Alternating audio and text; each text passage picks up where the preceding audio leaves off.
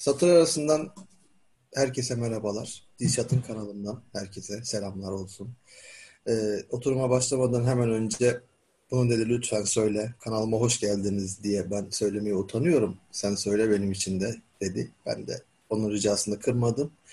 Dilşat'ın kanalına hoş geldiniz arkadaşlar. Sizleri saygıyla selamlıyor.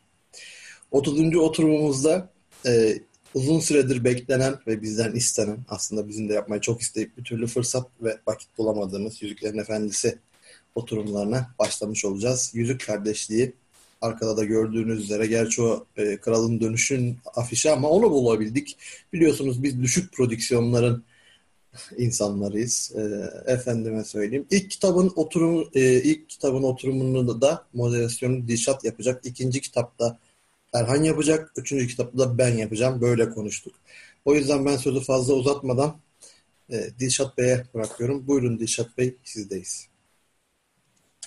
Teşekkür ederim. Eren tamamen verdiğim gibi görevi yaptığı için bütün angaryası yapılınca bana da rahat rahat konuşmak kaldı. Kanalıma abone olmayı unutmayınız.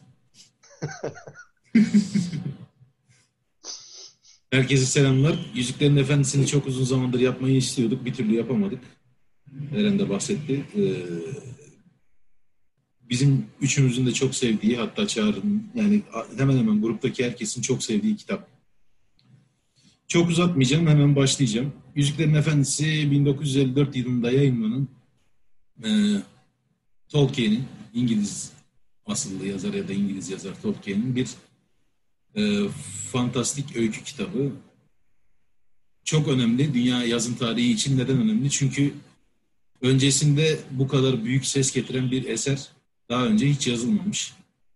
Bu eser işte savaş yılları boyunca yazılıyor. Yaklaşık 17 yıl sürüyor yazımı bildiğim kadarıyla. Ee, çok e, uzun süren bir yazım zamanı var. İçerisinde Tolkien hem bir filolog hem bir e, şey bir çeşit seyyah gezgin öyle diyeyim. Güney Afrika'da doğuyor. İngiltere'ye geliyor. İngiltere'de uzun süre öğrenimine devam ediyor. Sonrasında Oxford'da profesörlük görevine devam ediyor. Kariyerinin en güçlü zamanlarındayken de bu kitabı yayınlıyor ve kitap yayınlandıktan hemen sonra akademik çevreler ikiye bölünüyor. Bir bölümü müthiş bir eser olarak kabul ediyor bu kitabı bir diğer bölümse işte bir e, profesörün nasıl olur da bu çeşit bir saçmalığın içerisine düşer diye böyle çok ciddi saldırılara vuruyor. Tabi kitap yıllar içerisinde dünyadaki şeye ağırlığını koyuyor. Edebiyat e, dünyasına diyeyim ağırlığını koyuyor. İnsanlar tarafından zaman içerisinde anlaşılıyor ve şu an bildiğim kadarıyla dünyanın en çok sevilen, en çok işte aranılan fantastik edebiyat bölgelerinin birisi. Ayrıca bir güzel tarafı da Akira Kurosawa'nın Yedi Samuray'ında bahsetmiştik. Kendinden sonra gelenlere, ardıllarına çok ciddi bir kültürel miras bırakıyor. Bu kitabın yazım şekliyle, yazım tarzıyla e, bina edilen bir sürü fantastik eser. Bu kitabın e, ögelerinin bulunduğu bir sürü fantastik eser bulabilirsiniz. Kısaca Tolkien ve kitabın yazımı hakkındaki şeyim böyle olacak. Tolkien'le ilgili verilebilecek çok fazla bilgi var ama internet şeyle dolu. İşte bu tip bilgilerle dolu. Bunlar kitabi bilgiler. Yani hani hemen hemen herkesin ulaşabileceği bilgiler. o yüzden Tolkien'in kendisine çok vakit ayırmak istemedim. Kitap da epey uzun. Şöyle göstermek istiyorum. Türkçe'ye 91 yılında Deniz Erksan tarafından çevriliyor. E, Metis tarafından üç ayrı kitap olarak baskısı yapıldı ama bizim grup hemen hemen herkes tek kitap olarak almış. Yani tek bir basında. Şöyle gösterebilirim. Kırmızı bir kitap. Ee, şöyle söyleyeyim. Yaklaşık 980 sayfa sürüyor. 8 veya 10 puntoluk bir yazıyla veya 10-12 punt arası tam emin değilim. Bayağı ciddi e, şey olan sayfa sayısı olan, bayağı ciddi bir hikayesi olan kitap. Kitabın girişinde Tolkien'in oğlu Christopher Tolkien tarafından sonrasında şeye yapılmış, e, hayata geçirilmiş büyük bir harita var. Burası e, Tolkien'in Orta Dünya isimliyle kurguladığı evrenin bir haritası. Bütün mevzu bu harita üzerinde geçiyor.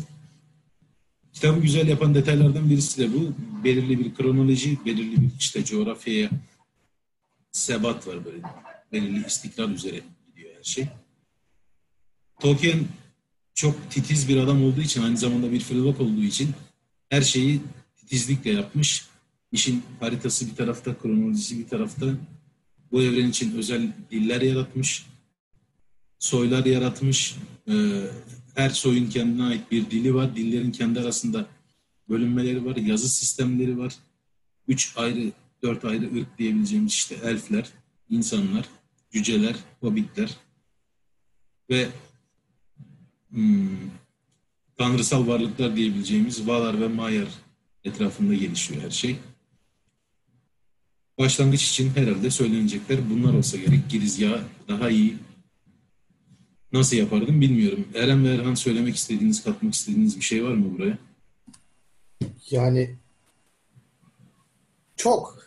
Şöyle çok. Şimdi Yüzüklerin Efendisi benim hayatımda çok özel yeri olan bir eser.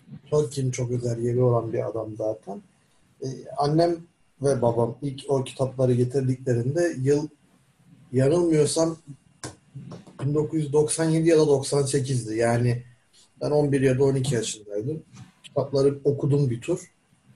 Sonra bayağı bir aklımı yitirdim yani aman Allah'ım diye. Zaten o zaman o kadar fazla bahsetmişim, o kadar fazla konuşmuşum ki işte o zamanlar e, projesi yeni başlıyor Jackson'ın.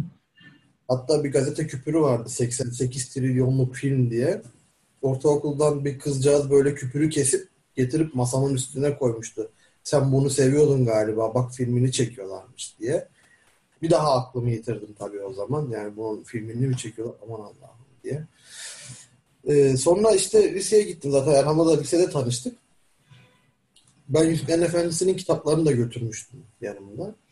Sonra işte filmleri çıkınca ben de böyle biraz anlatınca o filmleri bizim tüm yurt okudu bir sırayla. Tavaf etti yurdu kitapların kitaplar. Ee, velhasılı işte filmlerine gittik sonra arkadaşlarla böyle çok farklı zamanlar yaşadık. Benim bir ara öyle ki telefon rehberimdeki tüm isimler yani Yüzüklerin Efendisi'nden bir karakterdi.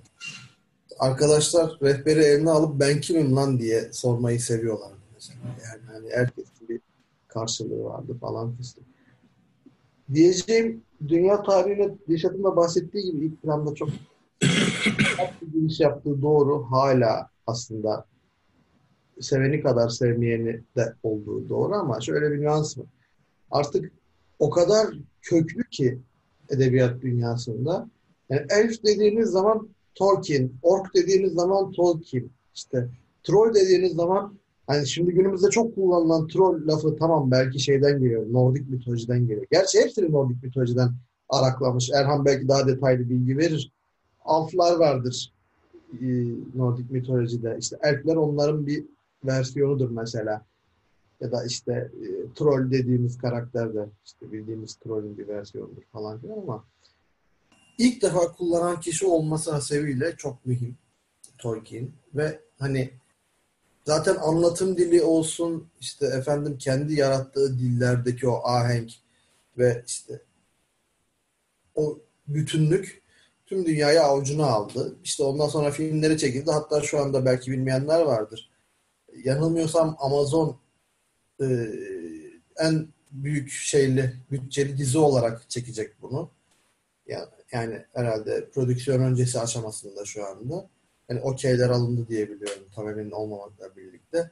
Yani dolayısıyla Yüzüklerin Efendisi'ni çok daha fazla konuşacağımız günler geliyor. Dişat'ın da dediği gibi 1950'li yıllarda ilk defa basılmış bir kitap için önce bir filminin çekilmesi, onun çılgın hasılatlar yapılması, ondan sonra dünyanın en büyük bütçeli dizisinin çekilecek olması bile aslında ne kadar kıymetli bir eser olduğunu tekrardan bize gösteriyor. Ben de şimdilik bu kadar konuşayım. Teşekkürler. Erhan senin söylemek istediğin bir şey var mı girmeden önce kitaba başlamadan önce? Yani ben de ne diyeceğimi pek bilmiyorum çünkü çok şey de söyleyebilirim bu kitapla ilgili. Ya da sizin söylediklerinizle de yetinebilirim. Kitap kitapla ben Eren vasıtasıyla tanışmıştım. Hızla ardarda arda üçünü bitirmiştim. O zaman Eren'in üç kitabı ayrı ayrıydı. Üçü de yurt içerisinde yatakhane dolaşım içindeydi. Ben torpilli olduğum için üçünü ardarda arda okuyabilmiştim. Yani biraz da despotluk yapıp. Kitapları bitirdiğimdeki ilk düşüncem keşke daha yavaş okusaydım olmuştu. Yani hikaye o kadar güzel. Ee, ondan sonra siz de biliyorum ki aynı şey yaptınız. Defalarca okudum kitabı. Yani sayısız defa baştan sona okudum. Sıkıldıkça okurum. Yani açar parça parça okurum. Aklıma bir yer gelir. O kısmı okurum. Yani kitabın zaten insanlarca çok sevilmesinin sebebi bende yarattığı hissiyat olsa gerek. Kaçış sağlıyor olması.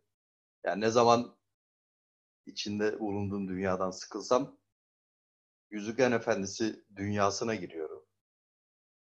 Ön sözde bahsediyordu galiba şey çevirmen. Güzel bir tespiti vardı orada.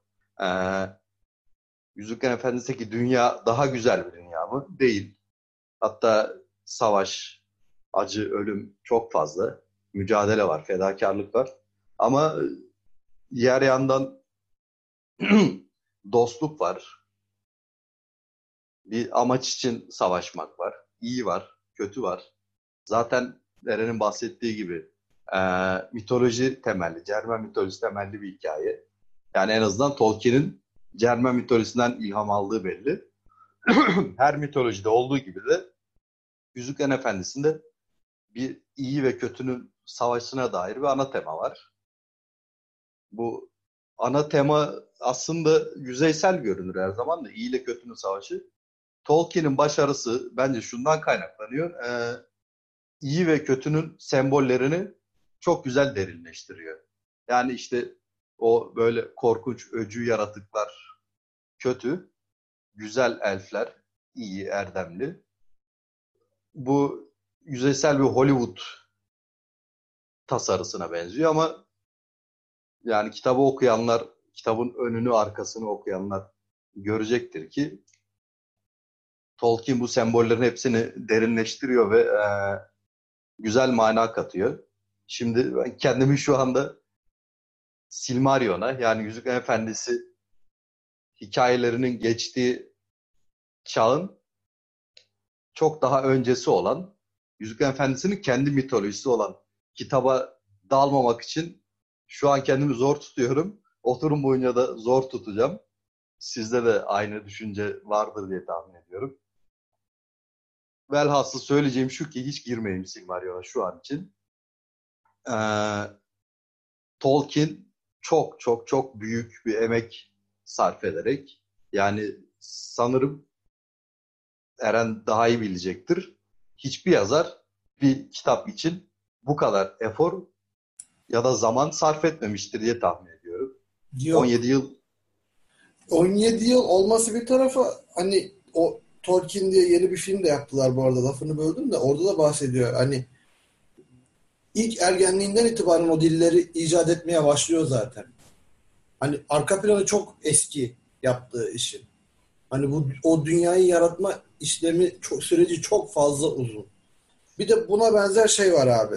E, Robert Jordan var size hep bahsettiğim Zaman Çarkı hikayesi. O da yanılmıyorsam 30 yıla yakın yazdı o adam da yani. Hatta bitiremeden öldü filan. Neyse o başka bir şeyin konusu. Sanırım Meran'ın da söyleyecekleri bu kadar. Anladığım kadarıyla. Ee, epey bir girizgah yaptık. Ben biraz daha şöyle toparlayacağım. Sonrasında direkt kitaba geçmek istiyorum. Yüzüklerin Efendisi kitabı 17 yılda yazılıyor. Ondan öncesinde Hobbit var.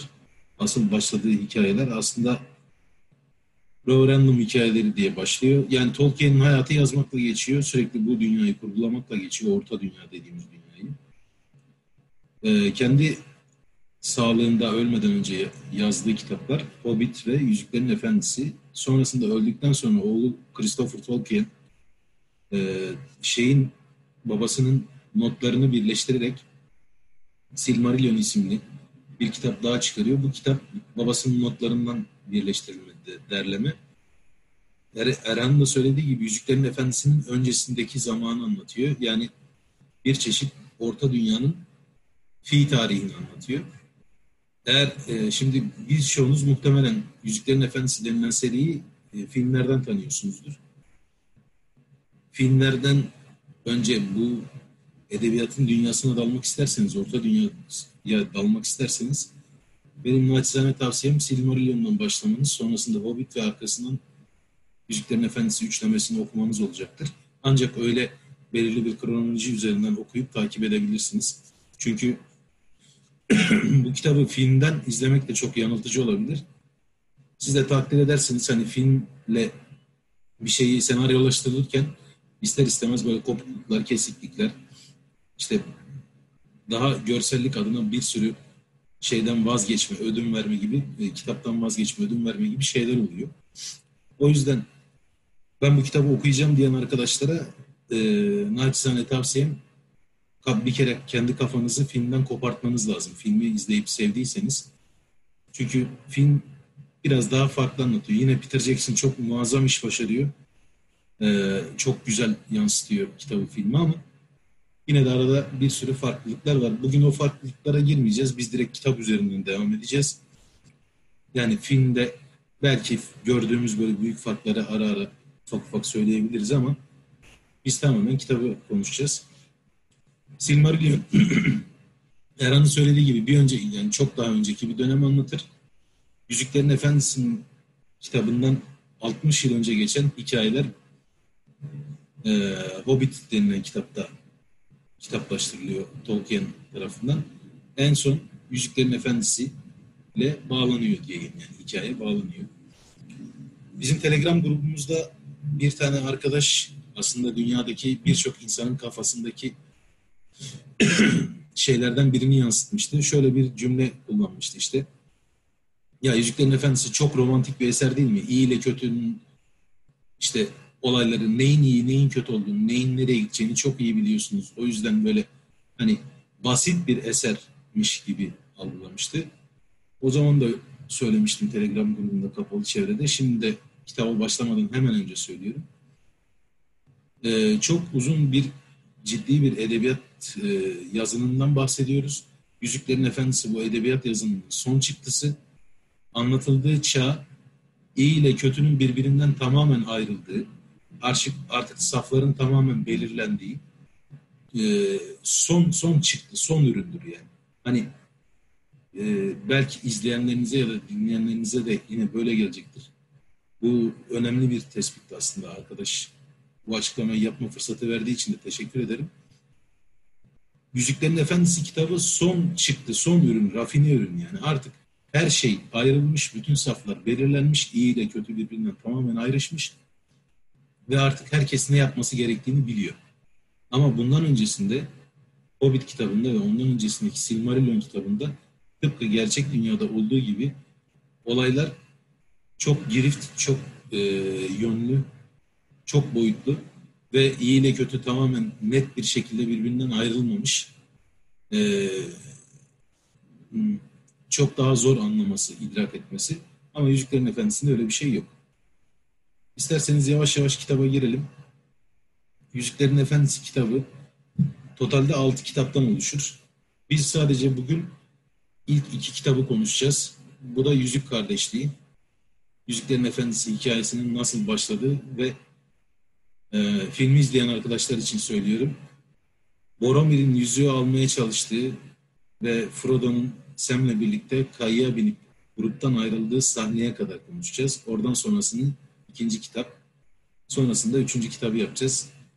Bugün Part Galen'de işte o Argonat'ta iki tane kral böyle durur, elleri nehre doğru bakar, ellerini kaldırmış şekilde. O kayıkların e, şey o kral suretlerinin göründüğü ve biraz sonrasındaki noktaya kadar konuşacağız bu. Sanırım Elendil ile Isildur onlar. Ya da Elendil mıydı? Hmm, biri evet Anaryon da olabilir ya. Anaryon olabilir biri. Biri Elendil galiba da. Diğeri de Anaryon olabilir veya Isildur olabilir. Tam emin değilim. Evet. Bunlar. Ara, Aragorn'un dedeleri yüzüğü şeyden e, neydi onun adı? Sauron'dan çekip alan iki işte şey bir Elendil baba Yüzüklerin Efendisi'ndeki birinci filmde giriş sahnesinde böyle bir savaş sahnesinde ölür. Sonra yanına oğlu gelir. Sauron tam yüzüğü almaya şey onu öldürmeye çalışırken oğlu babasının kırık kılıcıyla şeyi keser. Sauron'un elindeki yüzüğü keser ve alır. Orada Sauron ölür. O sahneden hatırlayabilirsiniz. O kırık kılıcı da sonra bizim Aragorn kullanır. Şimdi başlayalım yavaş yavaş. Yüzüklerin Efendisi 3. çağ denilen, Orta Dünya için 3. çağ denilen zamanı anlatır. Ondan önce işte iki, iki çağ daha var. Yüzüklerin Efendisi ile birlikte, olayla birlikte 3. çağ yani yüzüğün hüküm dağına atılmasıyla birlikte, son kitapta konuşacağımız şeyle birlikte 3. çağ kapanır, 4. çağ başlar, insanların çağı. Bu 3. çağın yine filmden örneklerle gideceğim ister istemez. Çünkü takip eden arkadaşlar hani oradan takip etsinler. Birçok kişi filmi izleyip gelmiş olacaktır. Gandalf'ın Şair'a geldiği yani Hobbitlerin yaşadığı yere geldiği zaman 3. çağın Nisan 12'si oluyor. Bir kronolojik sıraya göre anlatacağım dedim. Nisan 12 işte o Gandalf'ın gri arabasının Hobbit şair yollarında göründüğü zamanı anlatır. Gandalf e, bir şüphe üzerine şeye gelir. Hobbitlerin yaşadığı şair şehrine gelir. Bu arada tekrar hemen kitaba döneceğim. Bu kitabı alan arkadaşlar için, alacak olan arkadaşlar için kitabın batısında şu noktalarda bir yerde Hobbit, Hobbiton dediği Hobbit köy veya işte şair dediği bir bölgede yaşayan küçük bir halk var. Buçukluk deniyor Türkçe çevirilerinde. Küçük Hobbit denilen e, insancıklar, insanlar diyeyim yani. Bütün mevzu orada başlar. Gandalf adındaki e, Orta Dünya şeyi diye böyle bayağı eleştiri oluyordu. Gandalf adındaki büyücü Hobbitlerin yaşadığı Hobbit köy adında bir yere gelir. Mevzu şudur. Çok kötü bir karakter olan işte Sauron ve son öncesinde efendisi Melkor vardır. Sauron bütün dünyaya hükmetmek peşindedir. Bu hüküm isteğini de iradesini de işte şu an adına büyü diyebileceğimiz bir güçle tek bir yüzüğün içerisine e, hapseder o iradeyi. Sonrasında o yüzeye bağımlı olan e, yaklaşık üç elflere, yedi cücelere, dokuzda insanlara işte o kadar yüzük daha yapılır. Ve bunlar aslında bu tek yüze bağımlıdır. Yüzüklerin Efendisi mevzusu buradan gelir. Bu tek yüzeye bağımlıdır. Ve bunlarla Sauron verdiği insanları köleleştirir. Yani o yüzük sahiplerini zombileştirir ki bu yüzük sahiplerine bu yüzükler şey diye verilir. İşte hükmünüzü, kudretinizi arttıracak. Sizi çok daha iyi yerlere getirecek diye. Sonrasında hepsi Sauron'un köleleri olurlar. Böylece Sauron da nihai hedefine ulaşmış olur. Yani eğer ol, olacak olsaydı yüzük sahiplerinin tamamını köleleştirmiş olacaktı. Bu büyülü yüzükleri ilk yapanlar e, Tolkien'in kurguladığı evrende kutsal yaratıklar olan ve ölümsüz yaratıklar olan elfler. Bu yüzüğü yapma iradesi onlardan yani yüzük yapımı e, teknikleri elflerden öğrenilir. Elflerin ünlü liderlerinden birisi Noldor diye bir soy. Şimdi onları anlatmaya kalksam Silmarillion'a girmek zorunda kalacağım ama Feanor isimli büyük bir elf beyi tarafından yüzük yapımcılığı başlatılır. Yani bu tip büyülü eşyalar. Sonra bu Feanor'un torunlarından bir tanesi Celebrimbor adında bir şahıs. Yine bu bir elf beyi. Celebrimbor üç büyük yüzük, yüzük yapar. Bunu filmde bir tanesini Gandalf'la görürsünüz, bir tanesini Galadriel'de görürsünüz, bir tanesi de Elrond'un elindedir. Üç tane işte şimdi Cem Yılmaz gibi olacak ama toprak, su, hava yüzüğü diyeyim yani. Yani bir tanesi hava, bir tanesi ateş, bir tanesi de e, su yüzüğü. E, Narya ateş olan Gandalf'ın elinde, Vilya hava olan şeyin elinde, Elrond'un. E, Nenya da Galadriel'in elinde. Bunların üçü elf. E, şey, Gandalf hariç ikisi elf. Normalde Gandalf'ın taktığı yüzük, Narya denilen yüzük başka bir elf beyi, Kirdan diye bir elf beyindi ama o çıkartıp Orta Dünya'daki işlerinde yardım etmesi için Gandalf'a veriyor. Bu yüzükleri özellikle anlatmamın sebebi şu. Sauron bu yüzüklere hiç dokunamadığı için bu yüzükler o tek yüzüğün iradesine bağlı değiller. Onun dışında hareket edebilir. Yaptıkları şeyler hep iyiye çıkar. Onun dışında hareket edebilirler. Çünkü bu yüzükleri yapan usta Celebrimbor onları Sauron'un kötü niyetli olduğunu anladıktan sonra o yüzükleri bir şekilde ondan saklamış ve onun elinin değmesine izin vermemiştir. Dolayısıyla Sauron'un iradesi dışında çalışabilecek üç yüzük bunlardır. Geriye kalan insan ırkına dağıtılan dokuz, cücelere dağıtılan yedi yüzüğün tamamı Sauron'un iradesi altındadır. O tek yüzüğe bağlıdır. Sanırım müzikle ilgili anlatacağım. Bunlar. Bir şey söylemek ister misiniz yüzükle ilgili? Tek yüzük vesaire. Ya detaylı anlattın zaten. İşte hı hı. dediğin gibi bu burada Silmarillion'dan başka bir kitap daha var. Sonradan yayınlanan, epey sonradan yayınlanan Güç Yüzüklerine dair diye. Hmm.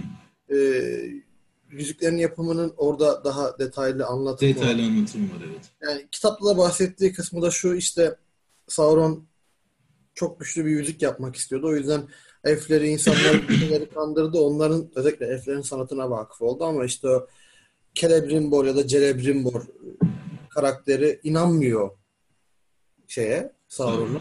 Ha, halis niyetli olduğuna inanmıyor. Ve ondan saklayıp üç tane yüzük yapıyor. E, dolayısıyla bu yüzüklerde sonradan büyük rol oynuyor. Böyle bir durum var. Evet. İşte bu yüzüklerden bir tanesi Sauron'un iradesinin olan o tek yüzük, güç yüzüğü ee, müthiş bir savaş dönüyor. İkinci çağda yok, birinci çağda Orta Dünya evreni yaratıldıktan sonra öncesinde Beleriand var Silmarillion kitabında. İster istemez gireceğim yani beyler bana öyle bakmayın girme, çünkü. Yok, yok, girme. Hayır hayır. Ben. tarih tarih vermeme gerek yok. Direkt hani yani. şeyden anlatmaya başlayalım bence hani kitabın başlangıcından zaten. Mesela Silmarillion'u bilmiyormuş gibi yapabiliriz. Evet. Tamam. Çünkü Öyle. ben de çok zorlanacağım. Öneri olarak söyledim. Yani e, kitaba başlayamıyoruz bile bu durumda. Öyle bir vaziyet var. Ki üçümüzde Peki. de bu oturumu 5 saat yapma potansiyeli var. Evet. 5 değil 5'er saat yapma potansiyeli var. Hani keşke 5 olsa. O yüzden Peki e, Gandalf yine hikayeyi interaktif olsun bu arada şeyi yapmayın. Yavaş yavaş gidelim böyle. İlk iki kitap anlatacağımızı söyledik. Gandalf'ın gelişiyle başladı her şey şaire. Güç yüzüklerinden bir tanesinin bulunduğunu düşünüyordur Gandalf ve en büyük tek yüzüğü. O yüzden defalarca yine gidip gelmiştir bu 3018'in 12 Nisan'dan önce ama o zaman son bir muayene yapmaya gelir. Muayene şudur. Bu yüzük hükümdağında yapıldığı için normalde yok edilemez.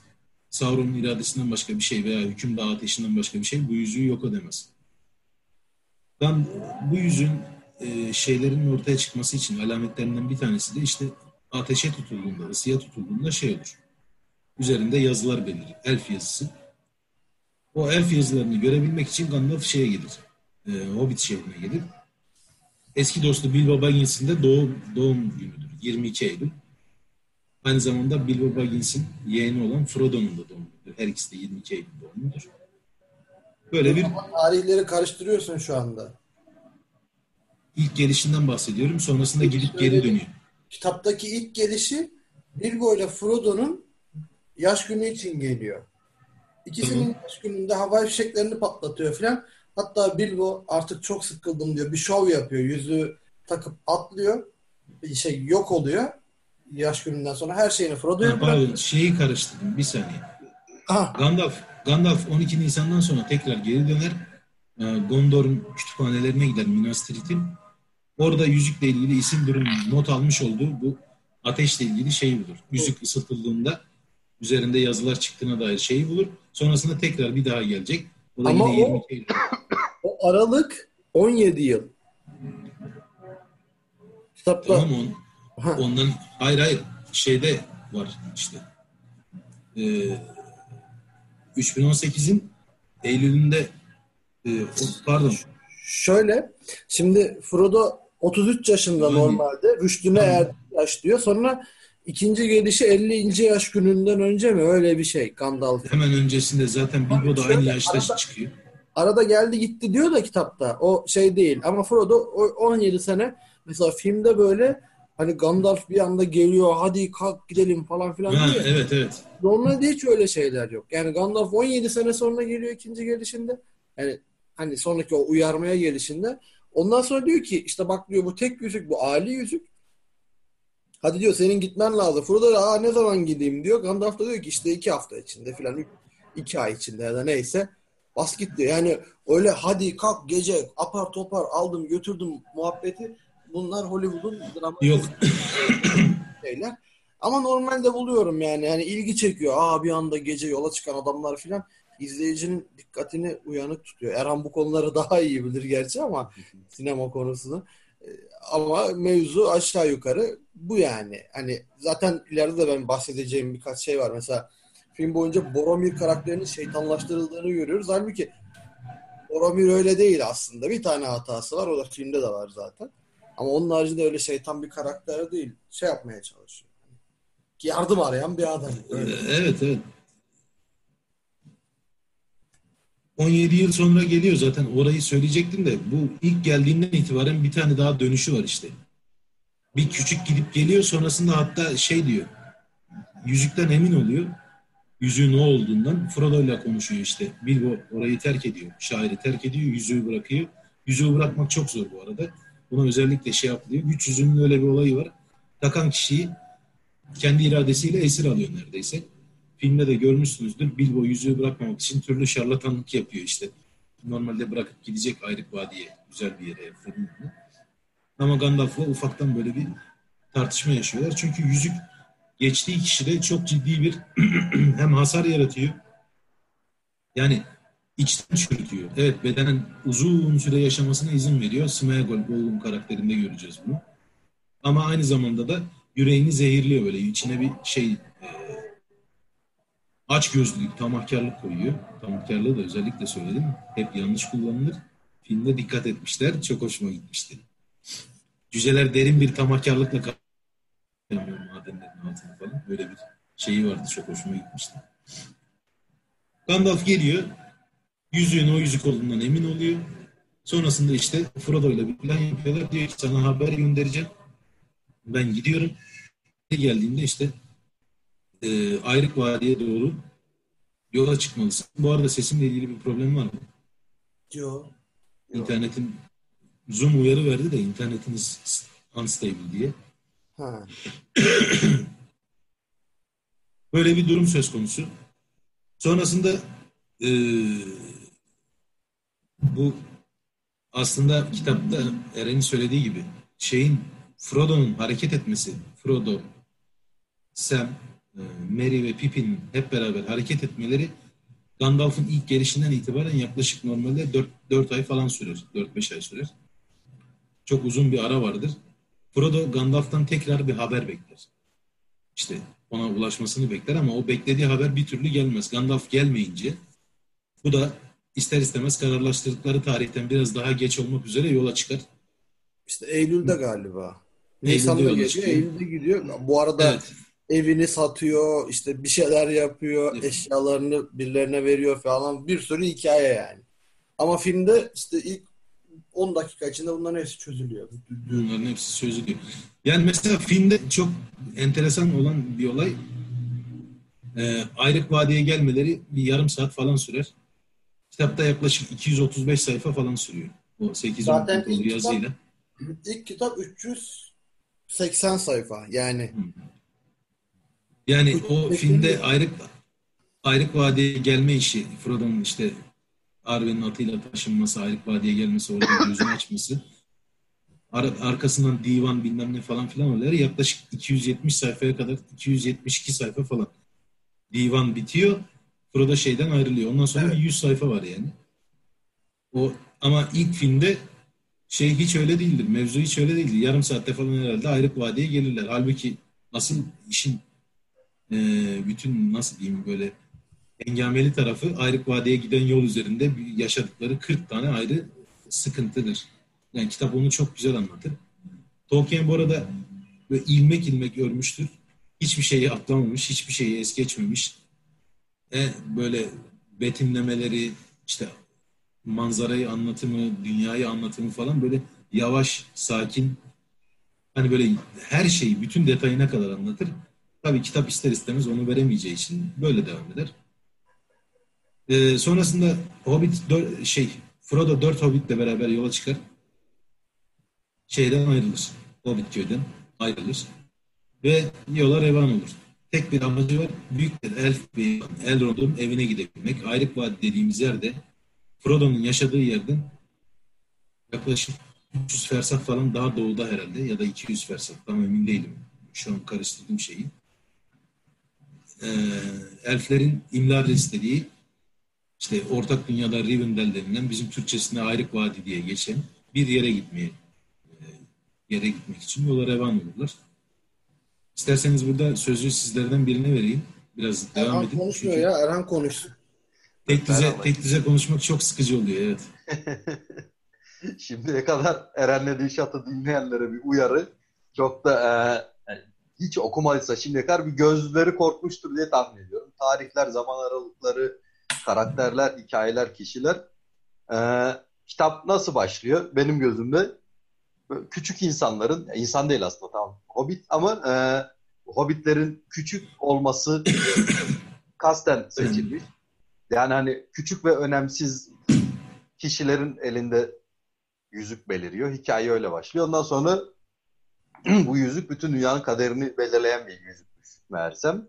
Ee, sizin bahsettiğiniz o 200 küsür sayfa boyunca Hobbitlerin köyünde ve köyün az ötesinde geçen önemsiz olayların uzun uzun anlatılmasının bir sebebi var. Tolkien'in müthiş bir e, kurgu başarısı var. Üç kitap boyunca.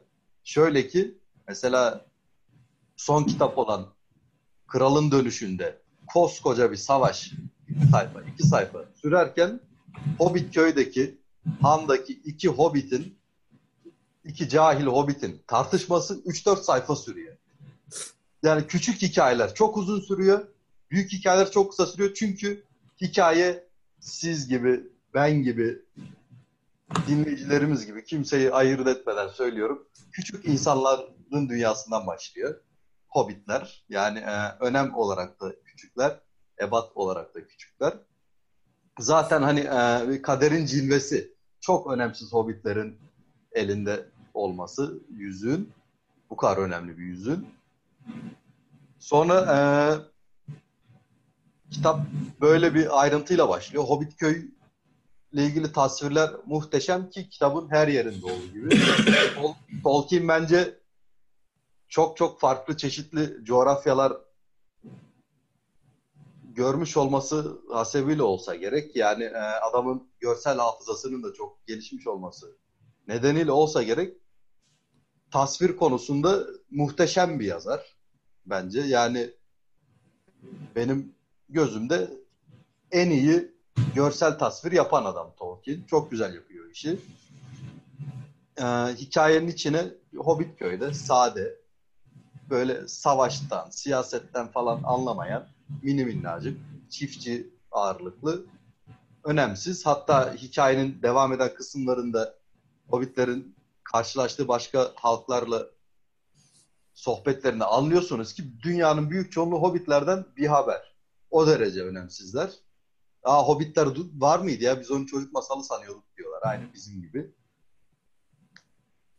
Bu kadar önemsiz bir köyde birdenbire Hobbit'in bir tanesi vakti zamanında bir maceraya atıldığı için ki o bu bile Hobbitler için pek yaygın bir şey değil. Maceraya atılan Hobbit'e de iyi gözle bakmıyorlar. Yerli yerinde, köylü Ya, köyünde olsa Da- gerek. da- dayanamadım. Yani Bilecik gibi bir yer arkadaşlar. Eren her oturumumuzda bizi davalık ediyorsun. Bilecikliler Derneği. Bileciklilerden özür diliyorum. Yani, ama evet Bilecik gibi sevimli, güzel, Evet. yemyeşil, böyle insanın kalbini neşeyle dolduran küçük bir yerleşim yeri. Güzel, güzel çevirdik, güzel çevirdik. Evet. Harika çevirdin lan. Allah, Allah'tan Allah'tan Eren Bayburt demedi. Allah muhafaza hiç çevrilecek tarafı yok yani. Hiçbirine çevrilmez. Evet pardon abi ya trollemek için değil. Allah çok canım çekti ya. Bileciklerden özür dileyip devam ediyorum Eren adına. Bu arada Eren, Eren çok güzel bir yere parmak bastı. Ben de burayla ilgili konuşacağım. Şimdi Eren söyleyince böyle pat diye aklımda ha evet ya ben de böyle düşünmüştüm diye bir sürü şey geçti. Eren bitirdiğinde ben de Hobbitlerle ilgili birkaç kelime edeceğim.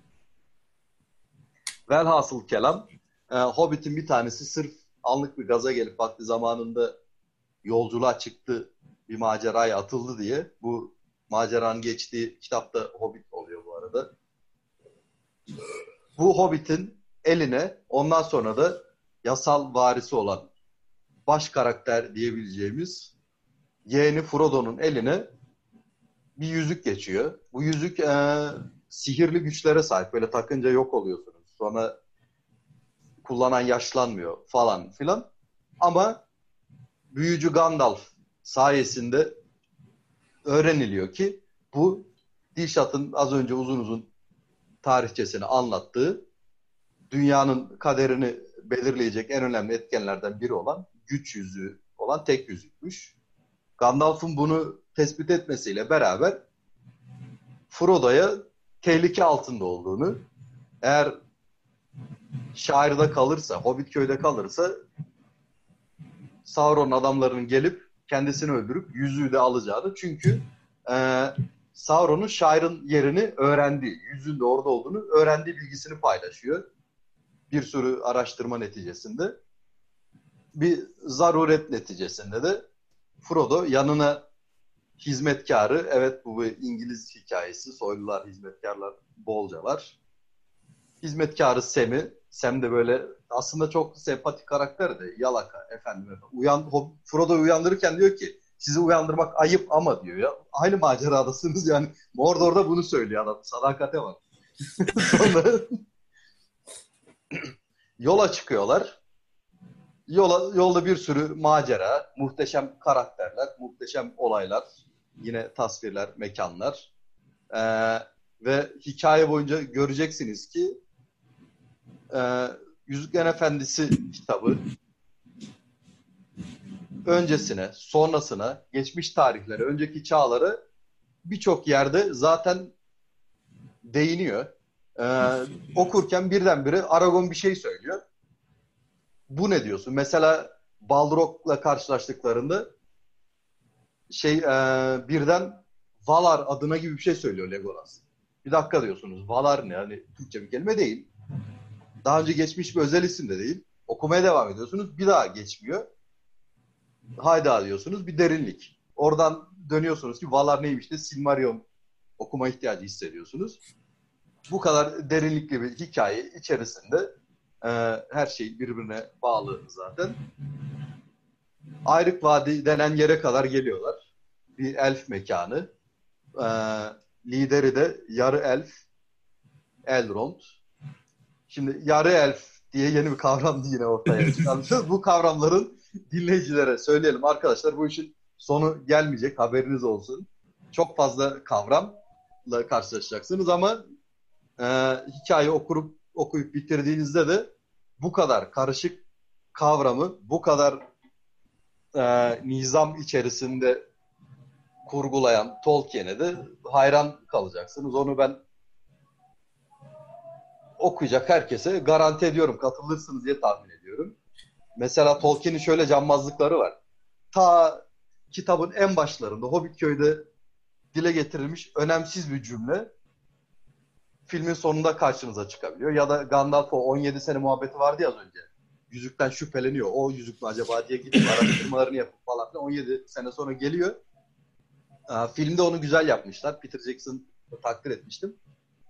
Giderken diyor ki gizli tut, güvende tut diyor. Son sözünü söylüyor. Gidiyor 17 sonra sene sonra geliyor. Gizli mi, güvende mi? O hani bu tür ayrıntıları Tolkien zaten çok güzel kurguluyor. Ve e, şey şunu da merak ediyorum. Yani bilgisayar teknolojisi yokken daha doğrusu daha spesifik söyleyeyim. Word yokken bunu nasıl yapmış? büyük başarı. Çünkü yani Word'de kolay. Ctrl F ararsın. Dur şuraya bir cümle ekleyeyim diye. Hikayenin sonunda aklına en başa bağlamak gelir. Ctrl F. Kelimeyi ararsın, bağlarsın. Adam yani o parşömen yığını içerisinde bunu başarmış. Bütün ömür Şimdi boyunca. O, o konuyla ilgili ufak bir şey söyleyeyim mi abi? Ben de biliyorsunuz 2013'ten beri böyle çok değişik bir fantastik kurgu yazmaya çalışıyorum. İşte onda da herkesin başka özellikleri falan var. Artık bir yerden sonra şey mesela bırakıyorum 6 ay hiç yazmıyorum 6 ay sonra elime alıyorum.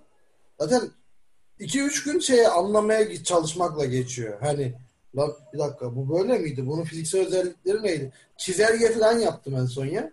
Başka türlü olmuyor çünkü yani. yani. Ki Tolkien'in o yani yazdığı çok daha detaylı falan. Ee, sözüm bitti mi? Bu arada ben bir şey söyleyeceğim bununla ilgili. Senin söylediğinle alakalı. Bitmez de bitti. Eyvallah. Biraz da ben konuşayım. Neyse. Şimdi şöyle bir durum var. Bu kitabı okuyacak olan arkadaşlar filmi tüketmenin o, onu ayrı bir yere koyuyorum. Hani bizim neslin bir sonraki neslinde bizim neslinde de biraz var bu. Şöyle bir durum var işte ay Harry Potter ne kadar güzel bir kitap. İşte bir çocuk var asasını sallıyor, kötüler ölüyor işte falan filan gidiyor gidiyor. Yani, tamam. Bu öyle bir kitap değil. Yani Harry Potter'ı kötülemek için söylemiyorum ama Harry Potter bunun yanında harbiden çocuk kitabı gibi kalır. Bu kitabı okuyabilmek için bu iyi ya da kötü olabilir. Bu sizin e, tasarrufunuzda. Çaba sarf etmek gerekiyor ve konsantre olmak gerekiyor. Yani dediği gibi, ya bu neydi? Ya bu kimdi? Mesela kitabı okuyorsun bir anda şey diyor ki Elrond divandan sonra Frodo'ya işte hayatta olsalardı senin yanın işte Huri'nin, Turi'nin yanı olurdu. Senin yerin falan. Ya bakıyorum lan Hurin kim? Kim bunlar? Bu adamlar Turin kim? Hani Fingolfin ne yapmış? Bu kim ki yani? İşte sonra diyor ki Beren'le Luthier'in aşkı Elwing diye bir karakter var. Oradan savaşırken Elberet diye bağırıyor falan. Yani, ne oluyor abi? Yani anlatabiliyor muyum?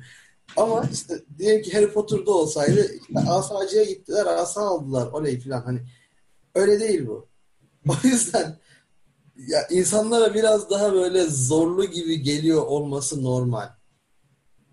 Ha, ama alışırsanız da bağımlı olursunuz. O da ayrı bir konu. Yani bizim olduğumuz gibi böyle oturup saatlerce işte tarihlerinden, şuyundan buyundan daha kitabın kendi doğasını, karakterlerin sinerjisini ya da yazım türünü, tarzını, tadını bunların hiçbirini konuşmaya başlayamadık. Daha e, şeyden Tom Bombadil'i konuşmadık mesela daha. Hani şimdi gireceğim ne olacağını merak ediyorum mesela Tom Bombadil attım hadi Dilşat. Oho. Ondan önce ondan önce ben Hobbitlerle ilgili konuşmak istiyorum. Hobbitlerle ilgili konuşurken böyle çok E- Erhan aklıma getirdi. Ben konuşacağım diye kendi kendime düşünmüştüm. Unuttum gitti böyle. Çok hoşuma gitti. Şimdi fi, fi, ilk kitabın büyük bölümü Hobbit köyde geçiyor işte. Başlangıcında bayağı uzun. Hobbitlerin kendi aralarındaki çekişmeler, mizaçları, karakterleri, Hobbitler ne yer, ne içer, nasıl yatar, nerede uyur vesaire onları böyle detaylı bir şekilde anlatıyor şey. Tolkien. Bu arada Silmarillion'un e, Silmarillion kitabının başında Tolkien'in bir editöre yazdığı çok uzun bir mektup var. Neden böyle bir işe giriştiğini anlatmaya çalışıyor. Diyor ki biraz da gençliğin verdiği saflıkla İngilizlerin yani etraftaki bütün milletlerin belirli bir e, mitolojisi, destanları olduğunu gördüm ama kendi ülkem için bunun eksikliğini yaşadım, eksikliğini çektim. Ve İngiltere'ye diyor bir mitoloji, bir destan hediye etmek istedim. Ama bunu yaparken de işte eski Cermen şeylerine baktım. Erhan'la Eren'in aklına belki gelmedi. Hani işin Cermenik tarafına çok dem vurdular ama aslında Tolkien'in beslendiği ana kaynak Fin Kendi- destanı Kala, Kalavela'dır. Hmm. Fin destanlarından çok etkilenir. Özellikle Kalavela'dan çok etkilenmiştir. Bunu açıkça belli eder. Editöre yazdığı mektupta da Kalavela'dan çok etkilendiğini ve oradan çok fazla şey aldığını hatta Gandalf des- isminin Kalavela'daki bir karakter olduğu söyleniyor. Onu söyler ve şeyin eksikliğini hisseder. Yani İngilizlerin bir destanının olmamasının, İngilizlerin bir mitolojisinin olmamasının adam akıllı eksikliğini hisseder. İşte Almanların meşhur mitolojik şeylerinden e, Nibelungen destanına başvurur. İskandinav mitolojisine başvurur. Oradaki olf, şey elfler, troller, kara elfler vesaire. İskandinav mitolojisi köklü bir mitolojidir işte bir sürü dünya üzerine bina edilir. Hatta Midgard diye bir yer vardır. İnsanların yaşadığı orta dünya Midgard'dır mesela onun adı. O Middle Earth olarak direkt şeye almıştır Tolkien'in kendi dünyasını almıştır. Ee, Hobbitlerle ilgili söyleyeceğim şu. Şimdi Hobbitleri okuyorsunuz böyle şey var. Tam bir Türk köylüsü Hobbitler. Tamam ama hiç hiç fark etmez yani şey yapmaz. Hatta Tolkien şey diyor. Bunları diyor. Hobbitler Tolkien'in kendisi için İngilizleri refer eder. İngiliz halkına e, bağlar Hobbitleri. Onlar gibidir. İşte sabah yemeği sabahtan sonraki saatte bir ikinci bir sabah kahvaltısı, öğle yemeği, ondan sonra işte ikindi çayı, ondan sonra akşam yemeği bilmem ne falan böyle tam İngilizler gibi bir yeme sistemleri falan vardır. O yeme sistemini çıkarın, standart davranışlarının tamamı Türk'ten biraz önce Dışarıya gidip macera arayan adama kötü gözlükle bakılır. Dışarıdan gelen adamlara dışarılıklı derler. Mesela kitabın çevirisi de çok güzel yapılmış. Dışarılıklı. Ya benim babaannemin davranışları bunlar biliyor musun?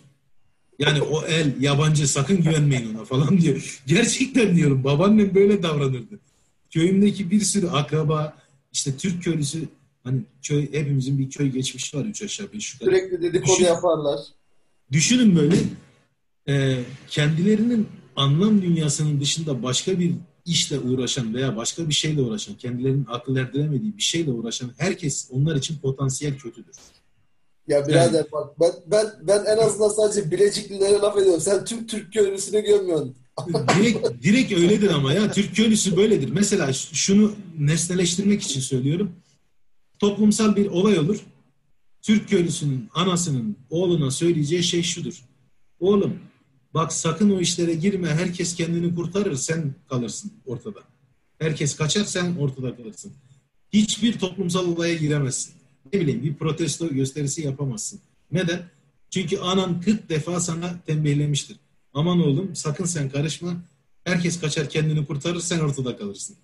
Hobbitlerin standart davranışı anneniz aslında anneanneniz veya babaanneniz size nasıl davranıyorsa dedeniz falan aynısıdır. Kahveye otururlar dedeler birbirlerini çekiştirirler.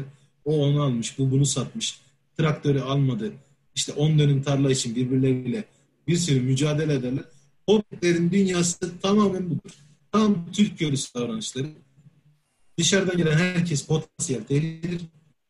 İşte Gandalf mesela geliyor Hobbit'e ya adam belki de dünyanın kaderini değiştirecek tek işle uğraşıyor ve Hobbitler kendi küçük dünyalarında yaşıyorlar. Sınırlarını işte korunun halkı Dunedain böyle koruyor. Ama bunların dünyadan hiç haberi yoktur. Aragorn'u sevmezler, kolcuları sevmezler, Gandalf'ı sevmezler. İşte herkes böyle bir kötü gözle bakar.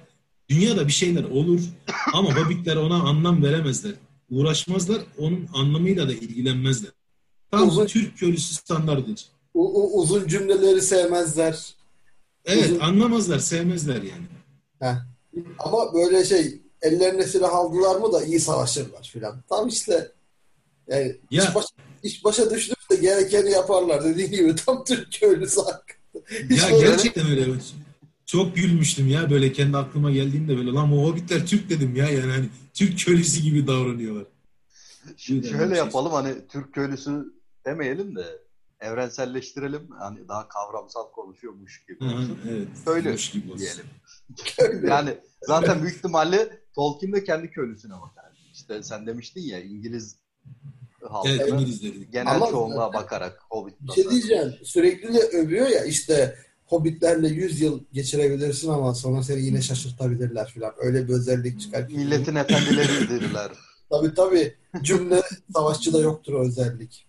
Ya üzerinde işte toplum mühendisliği kar etmez. Bunlar üzerinde çalışmaz diyor. Yani istediğiniz yöne sürdüğünüzü sanabilirsiniz ama sonra birisi çıkar pat diye bir a, a, aykırı bir hareket yapar ve yaptığınız toplum mühendisliği tamamen dağılır. Bunlar öyle adamlardır falan.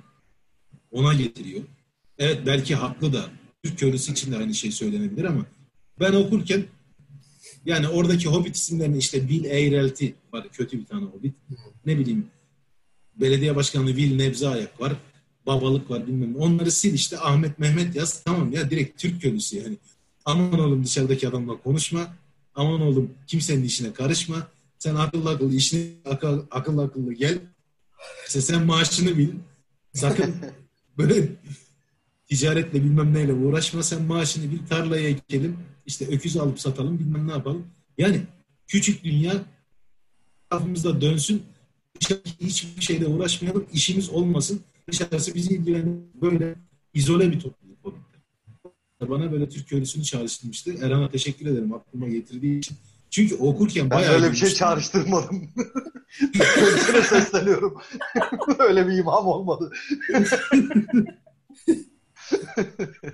Hakikaten kendiyle beraber aramda aşağı çekiyor şu an. Ya, yani siz de ama bu söylediklerimin hepsini siz de içinizde hissettiniz şimdi yani ben söyleyince. Haklı değil miyim arkadaş? Hobbitler böyle yani evet, değil mi? Şu konuda katılayım. Zaten hani ben de onu ima etmiştim. Dediklerine baştan sonra katılıyorum yani sonuçta bizim de bir köyümüz, köylümüz var. Yani bu bahsettiğim stereotiplerin hepsi gani gani var. O kadar ki stereotip değil. Yani hani ya kanunu yani. haline gelmiş böyle bugün. Hiç istisna yok. Velhasıl kelam yani şu var e, küçük ve önemsiz bir dünyadan başlıyor hikaye. Evet, evet. bir köyden tam tas tamam bir köyden başlıyor bütün nitelikleriyle. Ee, benim aklıma da şey geldi hani köylü demişken de Ted Kumlu Kişi karakteri geldi. Harika bir insan ya. Köy kurnazı. Ee, bildiğinden çok konuşan. Bu da klasik bir köylü özelliğidir. Hadi ben de günah ortak olayım. günah ortak. Günah çok tatlı demiş şu an. Aram çok tatlı geliyor. yani politik doğruculuğun alemi yok. Velhasıl Hobbitleri ve e, Türk köylüsünü yeterince e, irdeledik. irdeledik. İnceledik. Yola köyden çıkıp devam edelim. Evet. Ben oradan e, bu arada kitapla film arasında ufak bir yani bir ayrım var. Filmde işte Sam'le Frodo koşar adım kaçarken falan yakaladık, yakalandık, yakalanacağız modundayken bir anda bir tarlada işte Merry ve Pippin karakterleriyle karşılaşıyorlar. Onlar da ay hadi biz de seninle gelelim madem moduna giriyorlar. Kitapta öyle bir dünya yok. Zaten Merry ve Pippin karakterleri Frodo'nun uzun yıllardır arkadaşları. En iyi arkadaşları. Ve e, onunla, onun böyle kaçar adım gideceğini biliyorlar. Bunu engellemek için de gizli gizli planlar yapıyorlar ve dördü hep beraber yola çıkıyor. Aslında beşinci bir kişi daha var. Toluk. Fredegar Toluk. Fredegar Toluk. Tombiş Toluk ha. O da e, şairi çok sevdiği için ben gelmeyeyim hacılar siz gidin ben burada siz hala buradaymışsınız gibi yaparım falan o siyah sürücüler gelirse diye işte yüzük tayflarından Nazgul'den bahsediyor. Hadi anlat bakalım. Nazgul nedir? Nazgul nedir hemen anlatayım. en başta Dilşat'ın bahsettiği işte dokuz yüzük ölümlü insanlara ölecekler ne yazık diye geçer hatta şiirde.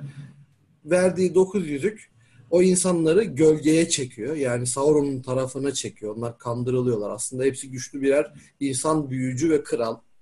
Ve onlar teker teker yüzük tayfı oluyorlar. Yani Sauron'un hizmetkarı oluyorlar. Ne ölüler ne yaşıyorlar. Ee, Tayf Arapça herhalde taife gibi. Hayalet gibi bir şey oluyor. Aynen aynen. Ee, aynen. Tayfa tayf oradan aynı kökten Neyse e, bunlar sürekli işte bizim ana kahramanlarımızın Yüzük Kardeşliği'nin ve öncesinde Hobbitlerin başına musallat olup yüzüğü Frodo'dan almaya çalışıyorlar. Çünkü Frodo'da olduğunu biliyorlar. Kıstırmaya falan çalışıyorlar. Oldukça korkutucu yaratıklar ama ama filmdeki kadar korkutucu değiller. Yani filmde mesela yüzük tayfları olduklarından çok daha güçlü gösteriliyor. Böyle bir şey var. Ee, Normalde öyle değiller. Mesela fırtına başında Gandalf üç tanesiyle mi dört tanesiyle mi aynı anda mücadele ediyor. Kitapta. Şeyden, kitap, kitap. yani film, filmde e, Frodo'nun e, bıçaklandığı yere denk geliyor. Fırtına başı evet, orası. Evet, Ama evet, evet. Ama filmde mesela Extended Cut'ta hani uzun şeyde versiyonda işte yüzük tayflarının başı Gandalf'ın güçlenmiş haliyle bir kapışması var. Yani yapıyor. Asası yanıyor. Yani falan. Asa yani tokatlayıp gidiyor. Hani böyle sallamadan böyle tokatlayıp kaçıyor falan. Ha, İşte yine Hollywood oyunları. Normalde e, zaten yüzük tayfları böyle konuşabilen falan yaratıklar. Filmde onu da görmüyoruz. Sadece çığlık atıyorlar. Ama kitapta böyle işte Hobbit köy'e gelip sağa sola dolanıyorlar. İşte Baggins'i arıyoruz. Baggins nerede falan filan yapıyorlar. Hani insanlar onlar gelince tırsıyor ama böyle direkt doğaüstü bir varlık olduklarını da düşünmüyor insanlar. Ya zaten Siyahlı sürücü diyorlar. Hani bu kadar. Black Rider muhabbeti işte. zaten Sem, Sem'in babası e, bunlar Ha. köyden ayrılıp yol aldıktan sonra tam o esnada süvarilerden biri, kara süvarilerden bir tanesi köye geliyor soruşturmak için. Sem'in babasına soruyor. Tersleyip kovalıyor mesela. Heh. Yani küçücük, dandik, yaşlı hobbit yani kara süvari kovalıyor. Bu arada birkaç yerde konuşuyor bu arada filmde. Bir, Ya birkaç şeyde yerde. Üçü- üçüncü filmde konuşuyor. Ee, İlk filmde nehirden tam Arwen geçtikten sonraki Arwen diye bir şey yok kitapta onu da ha, aynen o ayrı Yani bir burada bir hani she elf gel lan buraya falan filan diye Ha, ha, çağırıyor. Böyle kırsak bir ses tonuyla. Aynen. Ama öyle değil kitapta. Kitapta normal bir ses tonuyla konuşuyorlar bunlar. Öyle Tolkien onu bahsederdi. Hani tısladı falan derdi. Tıslamıyor. Konuşuyorlar yani. Ama filmde işte o dramatize etme efekti abi. Yani normal ama bunun olması. Kötü bir adam vermek zorundasın. Çünkü Hollywood yani. Dolayısıyla Kötünün kötülüğünü daha çok göze, göze sokması lazım ki Hollywood Evet, evet. Evet. Ya o mesela hatırlarsınız belki şey sahnesi var ilk böyle filmde e, bunlar daha şairden çıkmadan işte bir ağaç kovuğuna saklanıyorlar da sonra işte sen mi Mary mi alıyor bir çantayı öbür tarafa atınca şey gidiyor Tayf gidiyor o tarafa. Hmm. Normalde öyle sahneler de yok yani işte dramatize etme hikayesi dediğim gibi.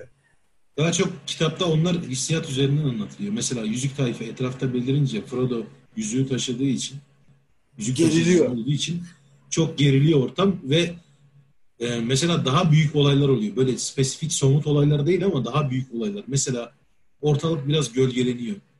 İşte Hı. çok ciddi bir gerginlik oluyor. Sessizlik oluyor. Kuşlar susuyor mesela. Bazı yerlerde o dörtlünün yaptığı Hobitköy'den Briye'ye yapılan yolculuk sırasında bile mesela kuşlar susuyor. Çok daha farklı olaylar oluyor. Yani o gerilim çok daha büyük yaşanıyor kitapta ama böyle Hollywood'un somutlaştırması gibi etraftan akrepler çıktı bilmem ne oldu. Hatırlarsanız o ağacın kovuğunda böyle şey e, yüzük tayfı yere doğru eğilip havayı kokluyor. Bir anda Frodo'nun etrafından akrepler böyle böcekler möcekler yürüyor. Öyle şeyler yok. Ama o havayı koklama şeyi kitapta da çok net Evet. söyleniyor. O havayı koklamaya başladığında bunlar buz kesiyorlar. Çünkü dört tane küçük hobbit, bir tane işte etraflarında kara süvari var. Bir de filmdeki asıl kötülük tek kara süvari falan diyorlar ama Hobbitlerdeki asıl gerginliğin sebebi şu. Birçok kara süvari var ve etrafları sarılmış yani sürekli bunları arıyorlar. Bunların kulağına geliyor işte. Sizi şu sordu. Bir tane kara atlı geldi sizi sordu falan. Bunlar onların 9 kişi olduğunu biliyor. Gandalf söylüyor. Kara süvarilerin 9 kişi olduğunu. Bunlar aslında sürek avı gibi hobbitler sıçrayan Midillihan'ına doğru, Brie'ye doğru ulaşmaya çalışıyorlar. Çünkü Gandalf'la Frodo bir önceki geçimde Gandalf'ın öyle anlaştılar aralarında. İşte sıçrayan Midillihan'da Arpadan kaymak pürüzünün yanında buluşacaklar. Tabii bu arada sonrasında görüyoruz biz filmde. Gandalf o buluşma noktasına gelemiyor toplantıya. Çünkü Isengard'da Saruman tarafından Ortan Kulesi'nde esir alınmış. Onu da sonrasında görüyoruz işte. Kartallar mevzusu oradan geliyor zaten biraz da. Kartallara gireceğiz mi? Daha Tom Bombadil var. Hangisine girmek ister? Kartallarla ilgili Neyse. Tom Bombadil'i konuşalım. Eren söyledikten sonra bayağı şey geçti de. Şu an biz e, bizim anlattığımız bütün mevzu bakın bu kadar konuştuk. Hatta hiçbir şeye giremedik. Kitaba girdik falan diyoruz ama yani aslında e, çok çok başlarındayız. Bu kadar büyük bir olaydan bahsediyoruz. Yani hani ilmek ilmek işlenmiş çok böyle detaylı şeyden bahsediyoruz. Konuşmak çok uzun sürüyor. Çünkü Erhan biraz önce söylediği gibi çok kavram var. Ee, ve bir sürü çağrışım yaptırıyor size. belki de edebiyatın, yazın edebiyatın güzelliği buradadır yani. Tolkien'in asıl başarısı buradadır. Çok küçük adamların içlerinden çok büyük olaylar çıkartıyor. Yani böyle sizi mest eden, ne oluyor lan burada dediğiniz işte bir sürü şeye geriye dönüp bakmak zorunda kaldığınız olaylar çıkartıyor. Aslında e, o küçük adamlar mevzunda bir ekleme yapmak istiyorum. Bence Tolkien'in tüm bu seri boyunca vermek istediği esas e, mesaj şu. Hani birden fazla hatta binlerce belki on binlerce asker karşılıklı savaşabilir, komandanlar işte savaş alanlarında çok önemli kararlar verebilirler, devlet yöneticileri ya da işte eski kahramanlar, yeni kahramanlar stratejik şeyler yapabilirler ama iş dönüp dolaşıp bir tane sıradan adamın yapacağı bir tane işe bağlı. Hani sıradan evet. insanın ne kadar önemli olduğunu anlatıyor aslında. Hatta sıradanın bile altı kitapta buçukluk diye halfling yani o da çok güzel bir çeviridir bu arada buçukluk. Benim çok hoşuma gitmişti. Yani bu iki buçukluğun hadi Sem'i de katalım ve bir tane soysuz işe yaramaz rezil bir yaratığın e, yaptığı aksiyona kalıyor yani. Gollum o da. Evet. E, Sıçrayan Bilgiler Hanı hakkında konuşmak isteyen var mı? Oraya kadar yolculukta şeyi bahsettiniz işte. O tırtıl diye bir Hobbit'in aksi ve biraz daha kavgacı bir adam tırtıl. Onun tarlasına giriyorlar. İşte filme göre Merry ile Pippin orada yolculuğa dahil oluyor. Ama aslında öyle değil. Merry ile Pippin Eren, Eren'in dediği gibi şey yapıyor. Frodo'yu sürekli gözlüyorlar. Onun gideceğini bildikleri için tak diye dört kişilik bir yol ekibi oluyor. Ya bir de Merry kaçmaya çalışırken. Mesela Pippin özellikle kurban edilmiş zaten o karakter filmde. Tam bir böyle sığır, hiçbir boka yaramayan, pardon yani hiçbir halta yaramayan ve e, sürekli başına bela açan filan bir karakter olarak lanse edilmiş. Öyle bir dünya yok, öyle bir şey yok. Mary de keza öyle. Hani sağ solu kurcalıyor filan böyle. Yok sürekli pipinin arkasını topluyor filan. Öyle bir şey de yok. Yani Mary bayağı akıllı bir karakter. Bu arada kitap evet. Bayağı hani ayaklarına bakın. Pipin de tamam bir tık uçar ama öyle sığır işe yaramayan bir insan değil yani. Hani bir hobbit değil en azından. Evet. Bunlar... Hollywood'un yine modellenmesi. Çünkü her yaş var teker teker. Onları da öyle ay hadi bakalım falan diye. Bunlar mesela Merry ile Pippin Hobbitlerin iki büyük sülalesinden geliyor. Bir tanesi işte Merry, Meriadoc Brandybuck ve Peregrine Took. Mesela Peregrine Took yani Pippin'in sülalesi Hobbitlerin yaşadığı yerin en büyük, en kalabalık, işte en kendine güvenen sülalelerinden birisi. Yaşlı Took diye bir baba var başlarında yani bir aşiret lideri diyelim. Onun etrafında toparlanan büyük bir sülaleden bahsediyoruz. O büyük sülalenin çocuklarından bir tanesi Peregrin Turk. Ve kitapta işte herkes geriye döndüğünde şair savaşında Türk sülalesi çok büyük yararlılıklar gösteriyor. İşte gelin mesela hem Meri hem Pipi. Şairin kurtarılmasında çok büyük yararlılıklar gösteriyorlar. Er, Eren'in söylediği doğru yani yani bunlar öyle ayağı yere basmıyor, uçar, yaramaz çocuk gibi karakterler değil. Ne yapacaklarını, ne yaptıklarını gayet iyi biliyorlar bazı noktalarda. Ha bazı noktalarda saçmaladıkları oluyor mu? Oluyor evet. Ya, herkes gibi. Oluyor.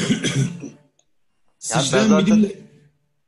Pardon Eren devam et. Ha, tamam hemen sen hikayeye devam etmeden. Ben şey o Telegram'da da bahsi geçen iyi ile kötünün yüzeysel savaşı olduğu eleştirisine katılmıyorum. Çünkü e, mesela bunun aksi ispat sadece Gollum karakteri olarak gösterilebilir. Gollum iyi mi kötü mü? Ki e, hikayenin devam eden kısımlarından da örnekler verebilirim. Denethor gibi ya da başka bir sürü örnek verebilirim. Hani iyi kötü kavramı o kadar basitleşmiyor. Filmde olduğu gibi hiç basitleşmiyor zaten. Ee, kitabı okuduğunu da da görüyorsunuz ki Dişat'ın dediği gibi söylemişti. E, hikayenin geçtiği çağ ve zamanda kamplar zaten yerli yerine oturmuş oluyor. Ama mesela ilk çağda geçen Silmarillion'u okuyan bir kişi cücelerin hangi tarafta olduğunu kolay kolay anlayamayacaktır. Yani bazen iyi tarafta oluyor, bazen kötü tarafta. Şimdi iyi kötü kavramını zaten e, basit bu kadar basit olmadığını görmek isteyen arkadaşlar Silmarillion'u okusunlar. Dişat'ın ne demek istediğini anlayacaklar. E, mitolojinin temeli iyi ve kötü. Daha doğrusu düzen, ahenk ve e, diğer tarafta da düzeni ve ahengi bozan farklı bir iradenin yaratılış savaşıyla başlıyor. Bir Kaos. yaratılışta bir çelişkiyle aynen öyle. Bir kaos kaos ve düzen çekişmesi haline başlıyor. Yani e, iyi ve kötü o kadar ki sembol haline geliyor. Daha önemli kavramları sembolü haline geliyor. O eleştiriye katılmadığımızı üçümüz de belirtmiş olduk böylelikle.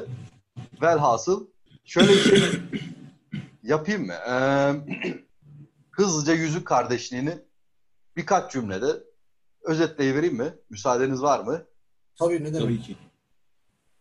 Demiştik zaten şeye kadar konuştuk. Şairde e, Frodo adlı Hobbit'in yüzü yüze sahip olmasıyla ve Gandalf adlı büyücünün dostu aynı zamanda e, bunu fark edip bunun tek yüzü, güç yüzü olduğunu fark edip Frodo'ya şairi terk etmesi aksi takdirde hem hayatını kaybedeceği hem de yüzü düşmana kaptıracağı uyarısıyla gönderiyor. Ee, planlar yapıp köyü terk eden bu arada e, bahsettiğimiz köy Orta Dünya'nın en kuzey batısında yani şey olarak da ücra, sosyolojik olarak ücralar, coğrafi olarak da ücra bir yerdeler. Trakya gibi. Aynen. Aynen öyle. Konum olarak tam Trakya'nın olduğu yerde. Yani Batıya doğru Bizi Trakya'dan e, Şırnak'a götürüyorlar. Aslında böyle diyebiliriz. Evet. Aynen öyle. Coğrafi olarak şey bu şekilde e, somutlaştırabiliriz. Güzel oldu. E, batıya doğru batıda Eldrond isimli yarı elfin mekanı olan elflerin yaşadığı Ayrık Vadi'ye götürmesini söylüyor Gandalf. Orada hem e, yüze yüzün daha güvende olacağını hem de orada gelecekle ilgili yüze ne yapılacağını kararlaştırabileceğini söylüyor Gandalf. Bu şekilde Frodo yola çıkıyor. Yolda çeşitli maceralar yaşayıp çeşitli karakterlerle karşılaştıktan sonra Gandalf'la sözleştikleri yer olan Brand, e, Biri. Bree köyüne gelip orada sıçrayan Midilli Hanı'na ulaşıyor.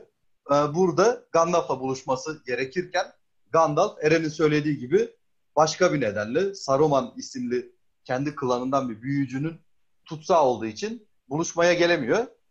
Fakat onun yerine daha sonraları çok önemli bir karakter olduğunu kısa süre içerisinde göreceğiniz e, Yol Gezer isimli Gandalf'ın dostu bir karakterle karşılaşıyorlar. Yol Gezer zaten bir bölümün adı direkt Yol Gezer kitapta. Oradan zaten anlıyorsunuz ki bu karakter önemli bir karakter. Sonraları kısa birkaç bölüm içerisinde zaten Yol Gezer'in ne kadar karakter önemli olduğu ve e, tarihi olarak da önemli bir isim olduğu anlaşılıyor. Bu şekilde Yol Gezer'in eşliğiyle beraber Ayrık Vadi denen yere varıyorlar. Bu Ayrık Vadi'ye vardıklarında dünya zaten bir alarm halinde olduğu için Sauron eski gücünü toplamakta olduğu için bir sürü halktan insan Ayrık Vadi'de fikir almak, Eldron'da danışmak için hali hazırda toplanmış bulunuyor zaten. Bu toplanan divan yüzüğün de kaderine oturup hep beraber karar veriyor. Çünkü bütün Orta Dünya halklarını ilgilendiren bir mesele yüzük. Çünkü e, Orta Dünya'nın kaderi yüze bağlı biçimde. O kadar güç aktarmış Sauron. Şöyle bir karar çıkıyor ki yüzüğü e, dövüldüğü, yapıldığı yer olan Sauron'un da meskeni olan Güney Doğu'daki Mordor'da yok etmeleri gerekiyor. Sadece oradaki yanardağda yok edilebiliyor yüzük. Çünkü hatta orada deneme girişimi de oluyor yüzü yok etmek için. Yok edilemeyeceğini anlıyorlar. Bunu zaten Arifler zaten biliyor. Böylelikle Gandalf'ın bahsi geçen yol gezerin ki esas adı Aragorn'dur. Yine bahsi geçen 4 Hobbit'in ve 3 e, karakterin daha katılımıyla 9 kişilik Yüzük Kardeşi grubu oluşturuluyor. Mordor'a yola çıkmak üzere. E, Yüzük Kardeşliği zaten kitabın ilk, ilk kısmının ismi de oradan geliyor. Bunlar yola çıkıp bir sürü macera yaşadıktan sonra ki bu maceralardan en ana olanları bir e, sıra dağlar paralelinde güneye doğru uzun süre ilerliyorlar. Sıra dağları bir noktada geçmeleri icap ediyor. İlk tercihleri dağların üzerinden bir yaya geçidi, bir patika oluyor. Buradan e, doğal sebeplerle ve o doğal sebepleri etkileyen bir takım büyüler neticesinde geçitten geçmekte başarısız olup gerisin geri batı tarafta kalıyorlar, geri tepiyorlar. Sonra ikinci seçenek olan, kötü bir seçenek olan dağların altından geçme seçeneğine başvurmak zorunda kalıyor. Burası eski bir e, cüce diyarı. Eskiden cücelerin çok büyük bir krallığı ve şehriyken şu o anda karar verildiği andaki durumu muğlak. Yani cüceler orklara, kötü yaratıklara kaybetmiş de olabilir. Hala cüce hakimiyeti altında da olabilir. Bomboş da olabilir. Bu bilgiye sahip olmadan buraya giriyorlar. Burada e, orklardan, Aragorn'dan falan çok daha eski, kadim bir yaratık olan Gandalf'ın da dengi Balrog isimli bir e, tanrısal bir kötü karakterle karşılaşıp e, bununla yüzleşmek zorunda kalıyor. Bu iş Gandalf'a düşüyor onun dengi olduğu için ve Gandalf'ı bu madenler içerisinde kaybedip dağların batı tarafına 8 kişi olarak geçebiliyorlar. Bu 8 kişi güneye doğru devam edip e, hemen dağları geçtikten sonra ki bir elf yerleşkesi olan Lothlorien ormanına varıp burada Galadriel isimli çok çok kadim ilk çağdan beri var olan e, bu büyüsel anlamda da böyle siyasi anlamda da çok güçlü bir elf hanımının misafiri olup onun yardımıyla ve onun verdiği kayıklarla nehir üzerinden güneye doğru yolculuklarına devam ediyorlar. Nehirden bir noktada ayrılmaları gerekiyor şelalelerle karşılaştıkları için ve artık batı ya da doğuya doğru bir yön belirlemeleri gerekeceği için nehirden ayrıldıkları noktada e, bu 8 kişi kalan yüzük kardeşinden Boromir burada orkların pususuna düşmeleri sonucunda hayatını kaybediyor ve yüzük kardeşliği burada bitiyor.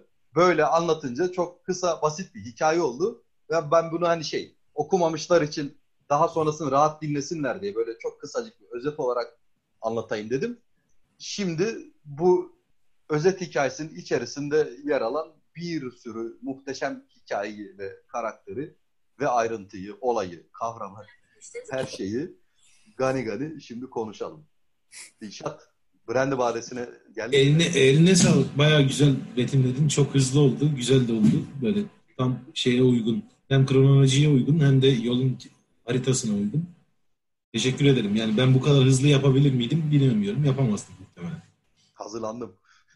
Hazırlandım.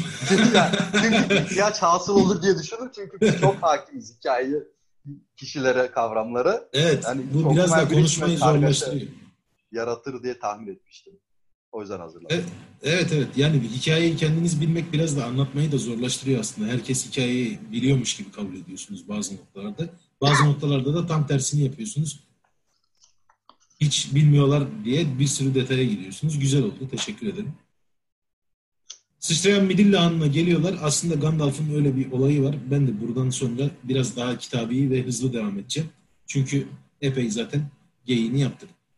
Sıçrayan Midilli Hanı'nda normalde Frodo ve yanındaki diğer üç hobbit Gandalf'la buluşacaklar. Erhan'ın da biraz önce söylediği gibi Ayrık Vadi'ye doğru. Yani kuzeybatıdan yine o hat üzerinde biraz daha güneye inip oradan batıya doğru devam edecek. Şey doğuya doğru devam edecekler. Ama e, evdeki hesap çarşıya uymuyor. Sıçrayan Midilli'nda Gandalf'la buluşamıyorlar. Ama orada Arpadam Kaymak Pürüzü diye bir karakter var. Gandalf daha önce oraya gelmiş. Gelecek olan hobbitler için not bırakmış. İşte bir mektup bırakmış bunu gönder demiş. Ama Arpadam Kaymak Pürüzü çok yoğun çalışan bir adam. Han işletiyor. Bu mektubu unutmuş göndermeyi. Gandalf da bu arada Eren söyledi. Gandalf aslında Orta Dünya'daki en kadim yaratıklardan biri. Çok büyük bir e, büyücü, tanrısal bir varlık Gandalf bu arada. Filmi izleyip bilmeyen arkadaşlar için söylüyorum. İşte Tanrı duruyor bir tarafta, bir tarafta o Tanrı'nın yardımcıları Valar adında. Gandalf da o tanrının yardımcılarının yardımcısı Maiar diye bir soydan geliyor.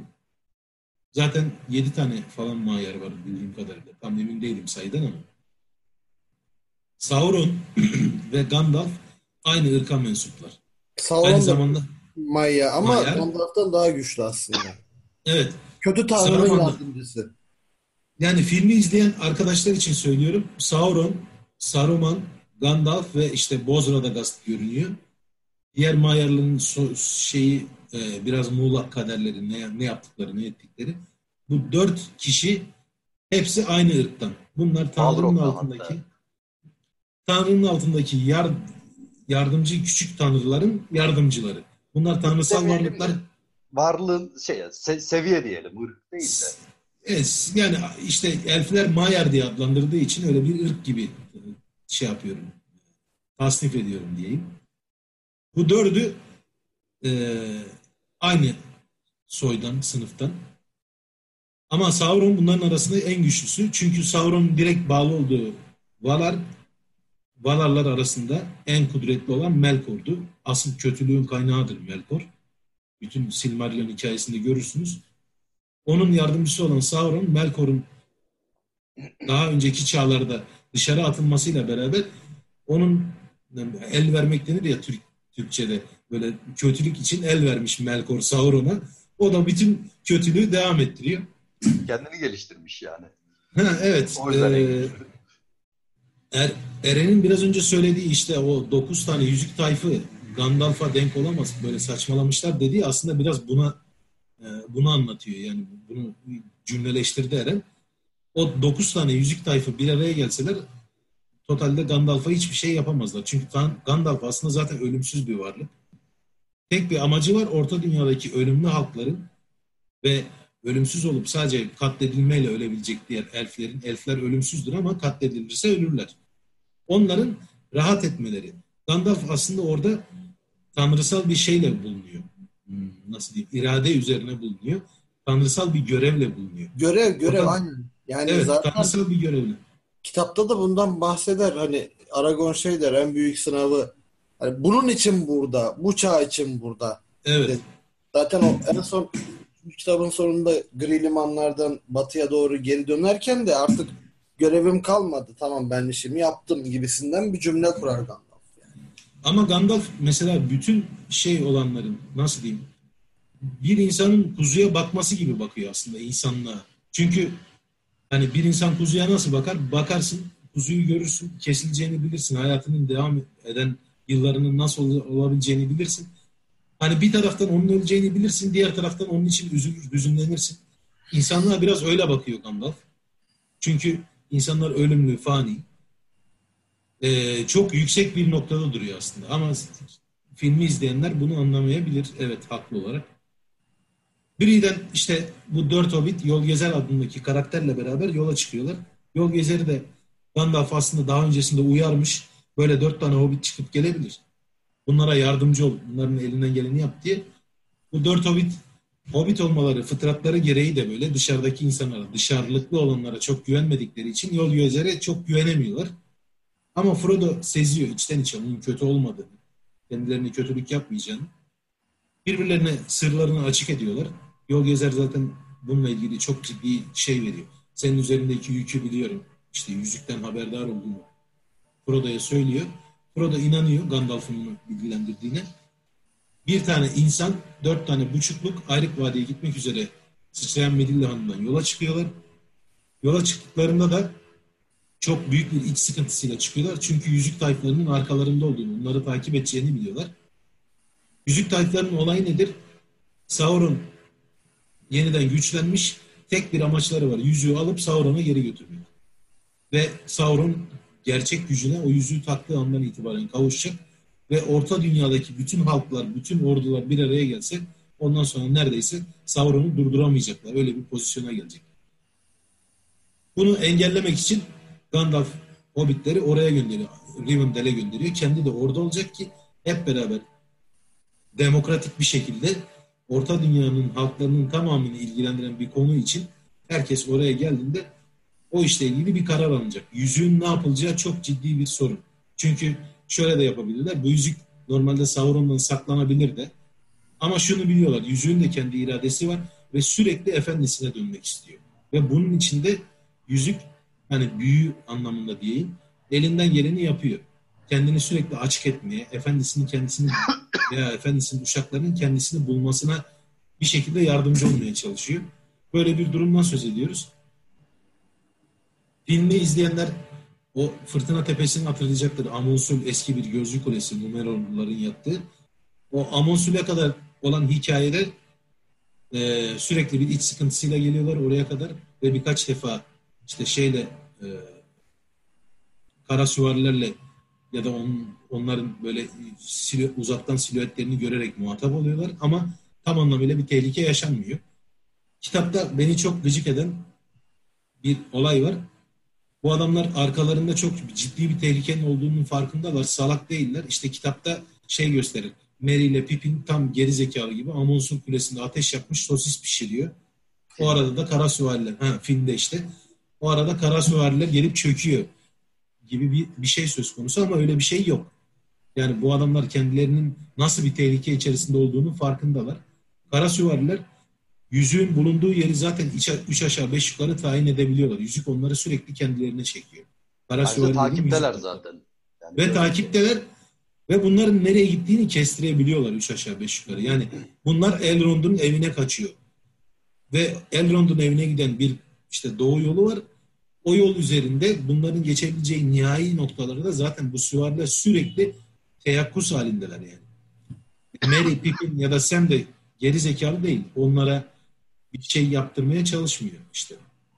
Zaten yani, kitapta yukarıdan görüyorlar abi geldiklerini. Evet, evet, evet. Sitesinde aşağı çukura inip biz saklanıyorlar ve bulunmamayı umuyorlar. Umuyorlar. Yani işte yani filmden farklı olarak bu adamlar aptal değiller. Onu anlatmaya çalışıyorum ve sa- saklanıp sığınıyorlar. Sonra kara bunları buluyor. Oradaki en büyük olay Frodo'nun yararlanması. Eski bir Morgul bıçağı tarafından yararlanıyor. Morgul bıçağı dediğimizde eski insanlar tarafından yapılan kötü bir iradenin içerisine koyulduğu zehirli bir bıçak. Olayı da şu, size battığı andan itibaren bir parçası kırılıyor ve o kırılan parça sürekli içerinizde hareket etmeye devam ediyor. Ve sonrasında işte kalbinize falan hayati bir yerinize gelip sizi öldürmeye çalışıyor. Morgul bıçağının bir parçası da Frodo'nun içinde kalıyor. Mevzu şu, orada Frodo yaralanıyor. Çünkü yüzüğü takıyor ve süvarileri bütün suretleriyle görüyor. Süvariler de bunu görebiliyor. Ee, Frodo solmaya başlıyor. Solmak şu, o Morgul bıçağının verdiği yara Frodo'yu canlılar dünyasından o arafta kalmışların, aslında kara süvariler için tam tabir belki de budur, arafta kalmak. Arafta kalmışların dünyasına yavaş yavaş geçiriyor. Orada işte bir şekilde kara süvarilerden Aragorn'un üstün çabalarıyla kurtuluyorlar. Ateş yakarak vesaire. Kara süvariler ateşten biraz korkuyor ve yanabiliyorlar. Sonra kaçıyorlar Rivendell'e doğru. Çok e, kara süvarileri atlatmak için işte bir ileri bir geri yaptıkları, dağların kenarına gittikleri falan. Orada ve sürekli iç sıkıntısıyla yol aldıkları bir zaman dilimi söz konusu. Arkasından Elrond gittikleri yerin Lord'u Elrond bunların geleceğini bildiği için elflerden oluşmuş bazı işte kolcuları, gözcüleri dışarıya doğru gönderiyor. Diyor ki bu adamlar gelecekti ama hala gelmediler. Gandalf çünkü orayı da uyarmış. Gidin bakın bakalım neler oluyor dışarıda diyor. Elfler bunları arıyor zaten. O arada filmle kitap arasındaki en büyük e, şeylerden biri, e, farklardan biri yine doğuyor. Ünlü bir elf beyi olan Glorfindel bunların yanına geliyor. Glorfindel çok ünlü bir elf beyi, çok büyük bir elf beyi. Elrond'un Balrog şeyleri. katili. Evet. Balrog da ne? Gandalf'ın yenemeyip uçurumdan beraber aşağı yuvarlandığı ya. Yani. şey. Glorfindel çok büyük bir karakter. Geliyor. Frodo'nun çok ağır yaralı olduğunu görüyor. Ve diyor ki benim tedavi, hekimlik hünerlerim bu işi aş yani beni aşar bu iş. Acilen Elrond'un görmesi lazım. Elfler ve insanların bir kısmı eski Numenorlular, Arathorn'un, Aragorn'un e, tabi evet. olduğu soy hekimliğe bu, bu, bu iş için hekimlik yapabilecek insanlar onlar. Ama Aragorn da o, o, o zaman kral olmadığı için o kadar büyük bir hekimlik gücü yok. Velhasıl kelam Frodo'yu Glorfindel'in o meşhur beyaz atı asfalata bindiriyorlar. Mesela filmde gördüğümüz sahnede Arwen gelir. Şeyi önüne alır. E, Frodo'yu önüne alır. Sonrasında nehri geçerler, kurtarır. Ama aslında olan şudur.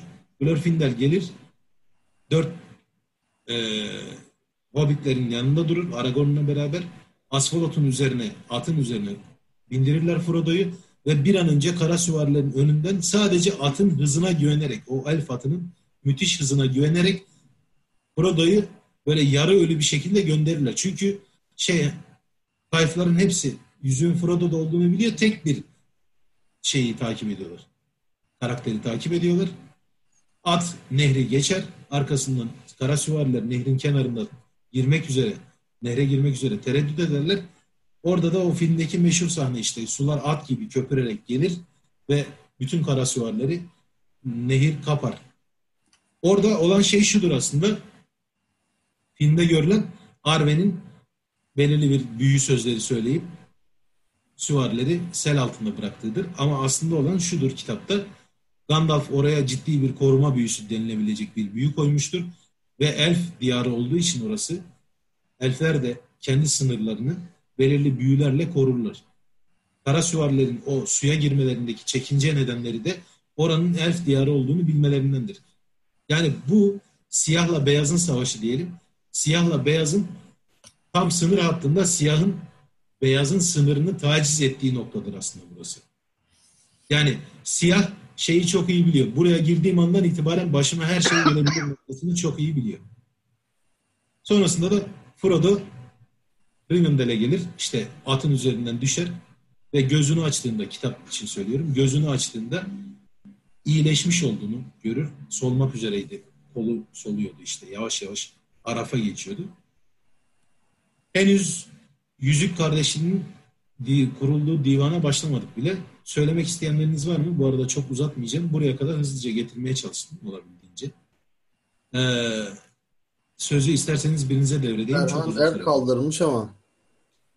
Ben, hem şimdi filmle ilgili ben de o eleştiri hani koskoca Glorfindel'i göstermek varken tamam anlaşılır bir şey. Kadın karakter koyalım, güzel kadın öne çıkaralım. Biraz ki zaten şey Yüzüklerin Efendisi de e, safi erkekler çevresinde dönen bir hikaye. Aslında takdir dahi edebilirsin. İyi birazcık kadın sokmuş hikaye diye. Zaten e, şunu söyleyebiliriz ama şimdi Peter Jackson'ın Peter Jackson zeki bir adam onu söyleyelim. Şu kaygıyı güderek filmi çekmiş. E, ana hikayeyi etkilemeyecek bir karakter ve olayı gözden çıkarılabilir görmüş. Filmle ilgili zaten herkesin ilk çıktığı andan itibaren yaptığı en büyük eleştiri ben de dahil Tom Bombadil isimli karakterin olmaması. El kaldırmasan Dişat'a onu soracaktım. Peter Jackson'dan para mı alıyorsun falan ha, diye. Aynen. Biz de Tom Bombadil'i atladık. Üç kere de Tom Bombadil'i atladın yani. Biz de atladık Tom Bombadil'i. Ben At- net sevmiyorum ya Tom Bombadil'i. Nasıl seviyorum? İnanılmaz iyi bir karakter. Yazım olarak muhteşem bir karakter. Abi bak yeryüzünün en güçlü karakteri yeryüzünün ama hiçbir şeyi umursamıyor. Tamam işte o yüzden sevmiyorum yani. Bak, yarı değil. Ya ben de Bilbo'yu seviyorum, sevmiyorum. Şimdi hadi şahsileştirelim hadi. Yok ben yok öyle değil. Ben Frodo'yu buluyorum filan. Böyle bir şey değil beyler. Bir dakika. Ya ben, ulan ben elf, elfleri de sevmiyorum yani. Hani ona bakılırsa da onlar hakkında konuşuyoruz. Sen Ama kesin Tom cüceleri seviyorsundur en çok. Evet. Çok net yani. Ben cüce taraftayım. Değil mi? Azametli, kavgacı, gururlu. Bir de şey olaya şeyi var. Dahli var yani olaya. Hani Gandalf kendi de söylüyor. Hatta kitapta da geçiyor.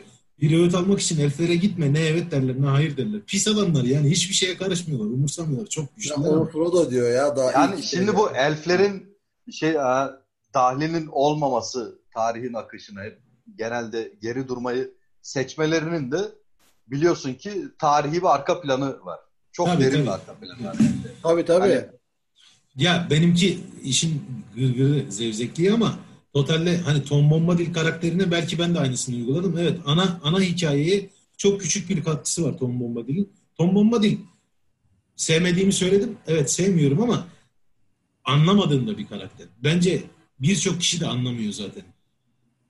Tom Bombadil eğer orta dünya kurgulandıysa direkt söyleyeyim bence mevzunun bug'ı gibi bir şey yani. Hani şeyin o bütün haritanın tek bug'ı Tom Bombadil. Yani nereden geldiğini kimse bilmiyor. Ne iş yaptığını bilmiyor. Yaşadığı bir orman var. Orayı çok sıkı koruyor. Onun dışında hiçbir şey umurunda değil. Ormanın dışına çıkmıyor. Altın yemiş diye bir hanımı var. Nehrin kızı. Nehrin kızı. Çok değişik bir karakter Tom Bombadil. Yani iyiyi görüyor, tayin ediyor, tespit ediyor, iyiye yardım ediyor ama bir yere kadar. Nereye? Ormanın sınırına kadar. Ondan sonra diyor ki kardeş hadi Bak mesela Tom. Bombadil iyi mi kötü mü? Hani zaten Ta- tarafsız, tanrısal bir varlık. Belki Eru Ilúvatar'ın kendisi Yani inmiş şey aşağı gibi em- emekli olmuş bir tanrı gibi. He, belki Eru'nun kendisi işte belki orada yaşıyor yani hani işte hiç şeyde, umurunda değil hiçbir şey. şeyde Tom diyor ya, kim? şeyde diyor ya kitapta verirsek belki korur. Aslında koruyabilir ama umursamaz, fırlatıp atar, Umursamaz. kaybeder filan. Yani dünya mı yanacak? Yansın bana ne. Ha evet Eren'in söylediği divanda böyle bir şey tartışılıyor. Diyorlar ki ya Tom Bombadil diye bir adam var. Çok güçlü kardeşim. Verelim de bu yüzüğü o korusun. Onda o ormanın içerisinde ona hiçbir şey dokunamaz. Sauron gidip o yüzüğü ondan alamaz da. Diyor. O kadar Gandalf güçlü diyor yani. Ki, he, Gandalf diyor ki ya tamam veririz vermeye de arkadaş yani umursamaz atar bunu diyor. Eren'in söylediği gibi. Atar bunu bir kenara unutur. Attığı yeri bile unutur diyor yani. Ya adam karısına aşık aşık başka bir şey düşünmüyor. Abi çok iyi bak işte. Tek derdi var. Hem karısına bir zeval gelsin istemiyor, tehlike istemiyor. Kendi mülkü üzerinde. Gerçi aslında mülkü değil. Onu da çok güzel orada bir ayrıntı var. Mülkü değil ama oranın efendisi. Sahibi değildir, efendisidir diye. Ee, hem karısını başına bir şey gelsin istemiyor. Hem zaten Tom Bombadil'in konuşmalarından, parçalarından anlıyorsun ki tek derdi karısı. Adam seviyor arkadaş yapacak bir şey yok yani. Karısını seçmiş. Dünyayı kurtarmak. Kralaylığım diye Karısı- gezemiyor. Yani biraz nevi şahsına münasır bir karakter Tom Bombadil. Evet. Şeye katılıyorum. Tom Bombadil'i hikayeden çıkardığında gidişattan hiç ama hiçbir şey eksilmiyor.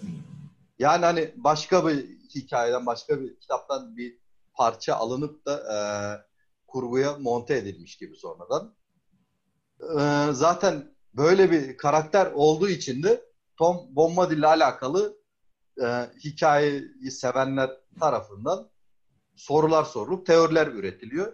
Tom Bombadil kimdir? Tom Bombadil işte e, baş tanrı yani bu Yüzüklerin Efendisi mitolojisindeki Zeus'a ya da Odin'e denk gelen tanrı olan Ilúvatar'ın kendisi mi? Yoksa e, hikayenin yazarı ve bir nevi tanrısı olan Tolkien'in kendisi mi? Bence ikinci olasılık daha yüksek ya. Tolkien gibi değil mi? Evet. Hem Ha. iç, hem içeride hem dışarıda ve şey e, zaten bir cümle üzerine bu teoriler ortaya atılıyor. O cümlede şu ki hiç kimse yokken ben buradaydım. Yani bu hiçbir şey yokken ben burada. İlk e, ilk yaprak düştüğünde mi ya da bir meyve mi söylüyor? İ- Kozalak ilk- düştüğünde mi? İlk kozalak düştüğünde diyor galiba. Ben yine buradaydım diyor. Yolları ben açtım diyor. Yani haritayı da ben çizdim demeye getiriyor. Ha, Abi aslında olay ne biliyor musun?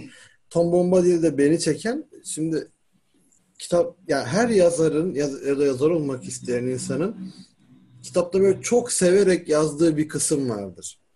Bu bazen ana kurgunun içine denk gelebilir ama çoğunlukla gelmez. Böyle okura önemsiz gelen ama böyle mesajın saklandığı ya da mesaj olmasa bile yazar için çok böyle ehemmiyetli olan yazarın çok yazarken eğlendiği ya da hoşuna giden kısımlar vardı. İşte Tom Bombadil bölümü bence Yüzüklerin Efendisi için Tolkien özelinde o bölüm. Yani hani o bölümde o adam çok keyif almış ki o yüzden zaten çok alakasız yani hani olmazsa hiçbir şey değişmiyor. Aynen. Hani dediğin gibi böyle cımbızla çek kurgu olduğu gibi devam ediyor hayatını. Ve zaten mesela Tom Bombadil'in şarkı söyleyip duruyor ya sürekli. Şarkılarına Ha. bakıyorsun. Tam senin bahsettiğin ruh halinin şımarıklığı var. Ha. Eğleniyor sadece. Yani safi goy goy peşinde. Şımarık bir karakter. Gücünün farkında. Ee, Tolkien'in de böyle bir karakter koyup da bunu uzun uzun anlatmaya hakkı var mı? Var kesinlikle. Canı Ya- istediği Bir yandan da hikaye bittiğinde Gandalf e, her şeyi bitirip son iş olarak Tom Bombadil'le uzun uzadıya hep arzulayıp da hiçbir türlü gerçekleştiremediği kadar uzun sohbet etmeye gidiyor. Yani e, sen sevmediysen Gandalf seviyor. Koskoca Gandalf. Ama dediğine çok yani katılıyorum hakikaten tam bir ne alaka dedirten bir karakter Tom Bombadil. Şeyde yaşlı ormanda geçen o höyük falan filan da aslında. Ha. Büyük kişiler. ha. Ama höyük e, höyük yaylaları demişken bu da bu arada bu tekrar bir şey. Dişat şu anda e, şeye kadar getirdi. Aragorn'la karşılaşmaya sıçrayan bir dilli hanlı kadar getirdi. Hatta oradan da Canım ayrık vadiye getirdi ya. Ayrık Vadi'ye geldik değil mi? Evet. Doğru. Evet. Şimdi e, şu hatırlatmayı yapalım. E, bu bahsi geçen Tom Bombadil bu e, sıçrayan midilli hanının bulunduğu Bri köyünün daha berisinde yer alan bir ormanda yaşıyor. E, yaşlı orman diye geçen bir orman. Bu orman Bri ile Şair arasında. Hobbitlerin yola çıktığı köy ile buluşacakları köyün arasında bir orman. Kestirme olarak kullanılıyor. Bu orman içerisinde sadece Tom Bombadil ile karşılaşmıyorlar. Aynı zamanda e, höyük yaylaları denen mezarların, höyüklerin bulunduğu bir e, yayla bölgesinden geçmek zorunda kalıp burada bir takım sihirli, karanlık olaylara maruz kalıyorlar. Çünkü orada höyükler var. Büyüyle kapatılmış mezarlar ve hazineler var. Ee, bir bahsetmiştim ya Tolkien hikayeyi bütünsel olarak e, yani lineer olmayan bir şekilde çok güzel kurgulamış diye. Orada ceplerine attıkları bıçaklar, Morgul büyülerine anti olan bıçaklar hikayenin en en sonunda spoiler geliyor. Ee, kara süvarilerden bir tanesini öldürüyor. Başka hiçbir bıçak e, o kara süvarileri o şekilde öldüremezler. Çünkü kara süvarilerin atını öldürebilirsin. Yani e, o büründükleri, hiçliklerinin büründüğü bedeni öldürebilirsin. Ama Araf'ta bir ruh olduğu için, ne ölü ne diri olduğu için yani ölüyü öldüremezsin. Diriyi diriltemezsin. Tam olarak ölmezler. İstisnası bunlar e, büyülü karakterler olduğu için e, bu Kuzeyliler tarafında vakti zaman Eren bahsetmişti bu 9 kara süvari vakti zamanında krallardı diye. Kötülüğe cezbedilmiş krallardı diye. Bu bahsedilen krallıklar Orta Dünya'nın en kuzeyinde yer alan krallıklar. Ee, demiştik ya en başta hikaye kuzeyden başlıyor. Kuzeyde doğuya doğru ilerleyip sonra güneye doğru iniyor diye. Ee, vakti zamanında da bu höyüklere bu bıçaklar bu e, Anbar krallarına karşı, onların büyülerine karşı karşıt büyülü bıçaklar olarak konulmuş bıçaklar. Hobbitler bunları orada tehlikeden kurtulduktan sonra bellerine takıyorlar. Ve sırası geldiğinde de bu bıçaklar tam da anlamına uygun biçimde işlevlerini yerine getiriyor. Ee, yani Yarma Vadiye, yani başka bir deyişle Ayrık Vadiye, başka da bir deyişle Rivendell'e. Bu Başka da bir deyişle imler ise. İmla ise bunların hepsi tek bir mekan arkadaşlar. Elrond'un ama hanesi. ama dört, dört farklı dilde söyleniyor. Yani Evet, dört, dört farklı ırkın dilinde.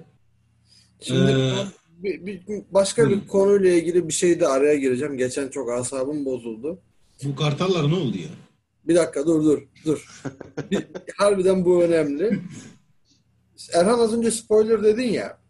Şimdi abi e, bazı kitapları okumuş ya da okumamış olabilirsiniz. Biz burada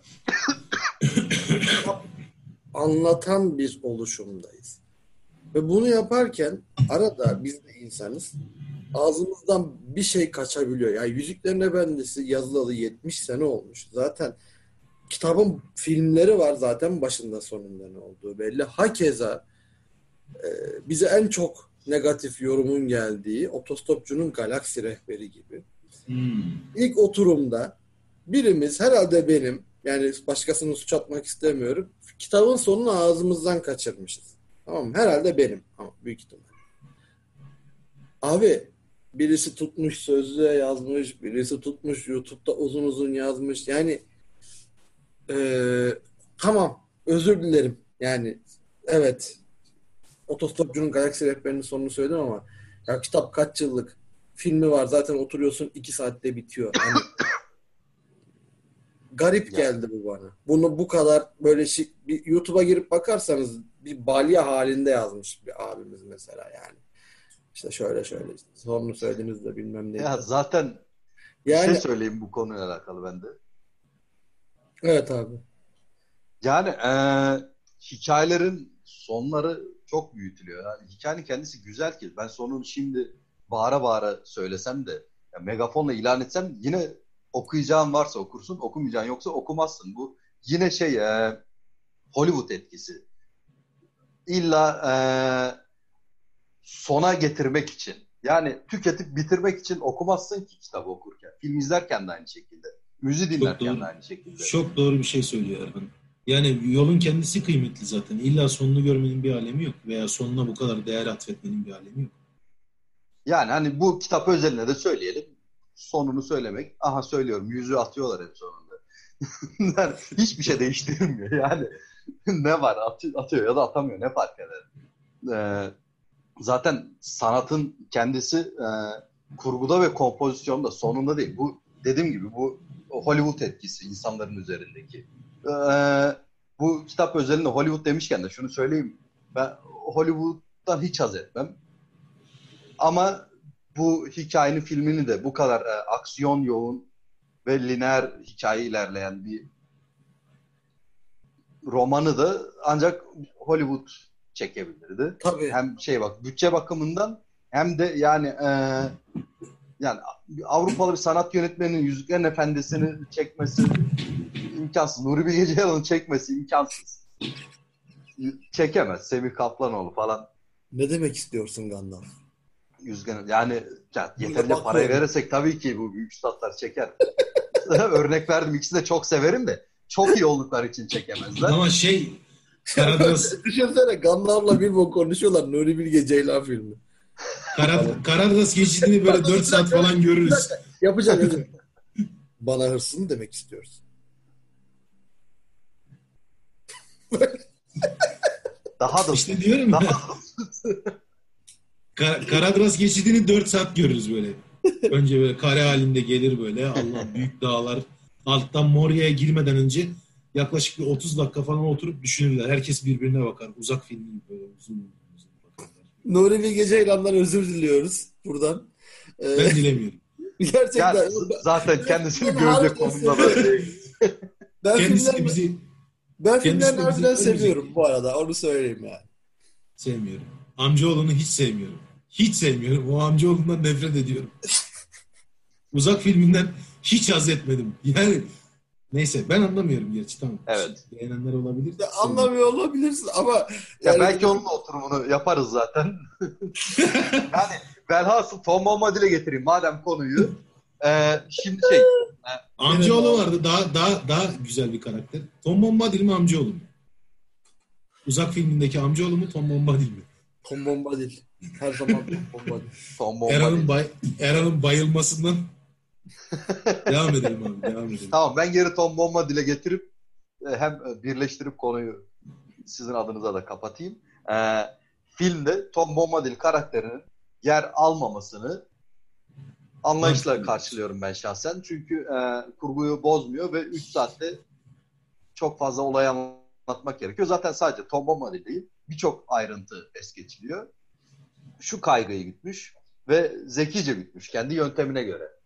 Dedim ya o Hollywood'u sevdiğimden değil ama madem bu iş böyle yapılacaksa tam olarak da e, Peter Jackson'ın yaptığı şekilde yap, yapılmalı diye düşünüyorum. O yüzden Tom Bombadil gibi bir karakteri ya da e, höyüklü kişileri ya da e, Moria'da, Lorient'de daha bir sürü mekanda geçen bir sürü ayrıntıyı filmde göstermemişler. Ana hikayeyi ama yine de ana hikayeyi, ana kurguyu bozmamayı da başarmışlar bir yandan. Bir şekilde. Aynı zamanda da hani şey yani kendi ticari kaygılarıyla da sentezlemeyi de aynı şekilde başarmışlar. yine de e, özellikle filmde yer almadığı için ve Dilşat da es geçtiği için Tom Bombadil üzerinde durmaya değer ve Eren'i de dinlemeye değer. Eren sen Tom Bombadil'in kim olduğunu düşünüyorsun? Bana da bu Abi, kitabı tanıtan adam olarak. Şöyle aslında Tom Bombadil karakteri birkaç yönüyle incelenmesi gerekiyor bence. Yani Tolkien'in kendisi olduğu düşüncesi bana da en kuvvetli fikir gibi geliyor ama bir yandan başka fikirler var. O karakterin arkasında yatan başka fikirler var. Yani tüm dünya yanarken tüm dünya yanarken saçını tarayan değil de e, karısı zevkü sefa peşinde. Evet. tek derdi, tek derdi. Dediğime geleceksiniz hepiniz. Evet, tek derdi karısıyla beraber böyle güzel, mutlu bir hayat yaşamak olan. Ona böyle çiçekler falan veren, efendime söyleyeyim. Hani günlerin sonunu bekleyen bir adam. Yani aslında Tom Bombadil, her insan bir Tom Bombadil'dir diyeceğim. Şimdi biraz garip gibi gelecek ama harbiden işinde gücünde olan bir adam ya. Aman işte yüzük mü varmış, yok oradan onlara mı götüreceklermiş, dünya mı yıkılacakmış. Adam diyor ki benim bir alanım var. Ben bu alanı koruyabiliyorum. Bu alanda iyiliğimi de yapıyorum. Ama beni bu alanın dışına çıkarmayın hocam. Ben diyor böyle mutluyum. İşte hayvanlarım var, bilmem neyim var, eşim var. Takılıyorum.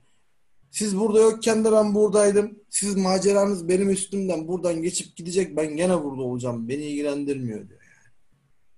Ben düzgün bir şekilde hayat yaşamak istiyorum diyor. Mantalite benim hoşuma gitti. Anlatabiliyor muyum? Yani her insanın hayatında bir amaç olur. İşte benim amacım işte ne bileyim dünyayı daha güzel bir yer haline getirmek. Benim amacım atıyorum işte kitap yazmak. Mesleğimde çok başarılı olmak. iyi bir aşçı olmak. Neyse artık.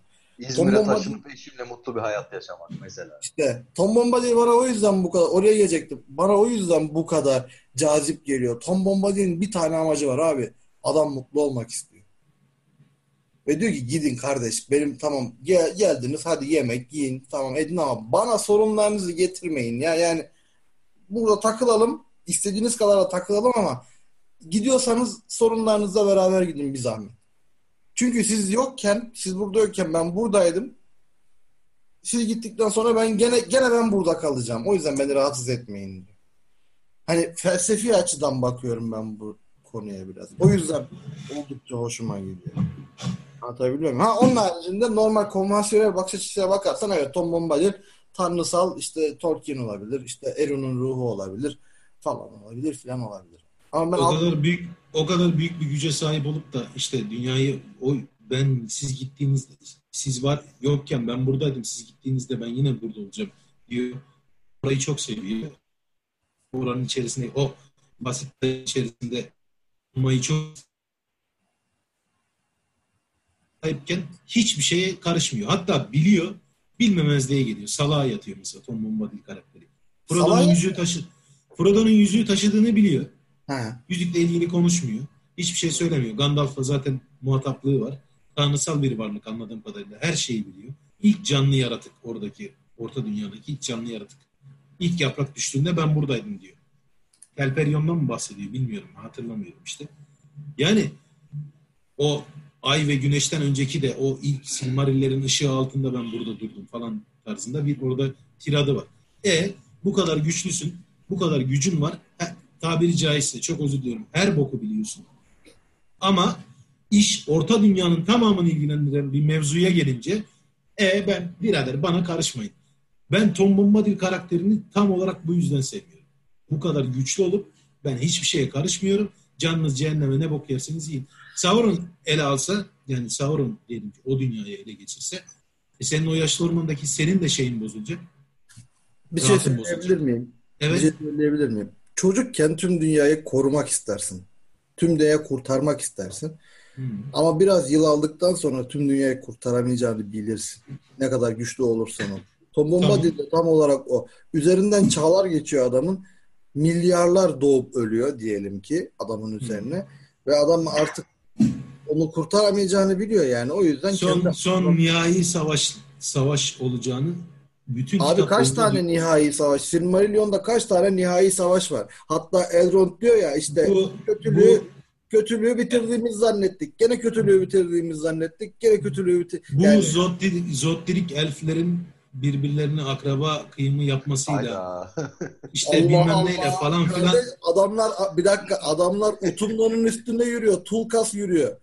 Yeryüzünün Yani şekli değişiyor bu- savaşın şiddetinden. Sen Tamam, bana diyorsun evet. ki Zottirik elfler. Hayırdır? Melkor'la yapılan mevzu Melkor gitmiş bu zottirik elflerin kendi arasında yaptığı o küçük savaşlardan bir tanesi değil. Veya işte yani bu nihai savaş olacak. Sauron işte bütün dünyayı ele geçirecek veya geçirmeyecek. Karanlık orta Sen- dünyaya hakim olacak ya da olmayacak. Sana çok ufak bir soru sorayım. Ee, Tolkien'in Yüzüklerin Efendisi'nden sonra yeni bir kitap yazmaya giriştiğini fa- fakat ömrünün vefa etmediğini biliyor musun? Yok, Biliyor bilmiyorum.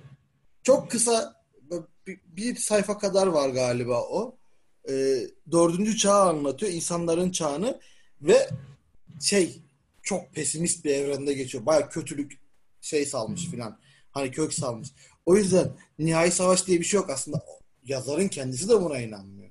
Zaten Elrond da diyor ya işte meyvesiz zaferler. Ha, aynen bu cümleyi kuruyor. Meyvesiz, Meyvesiz zafer. zaferler söylüyor.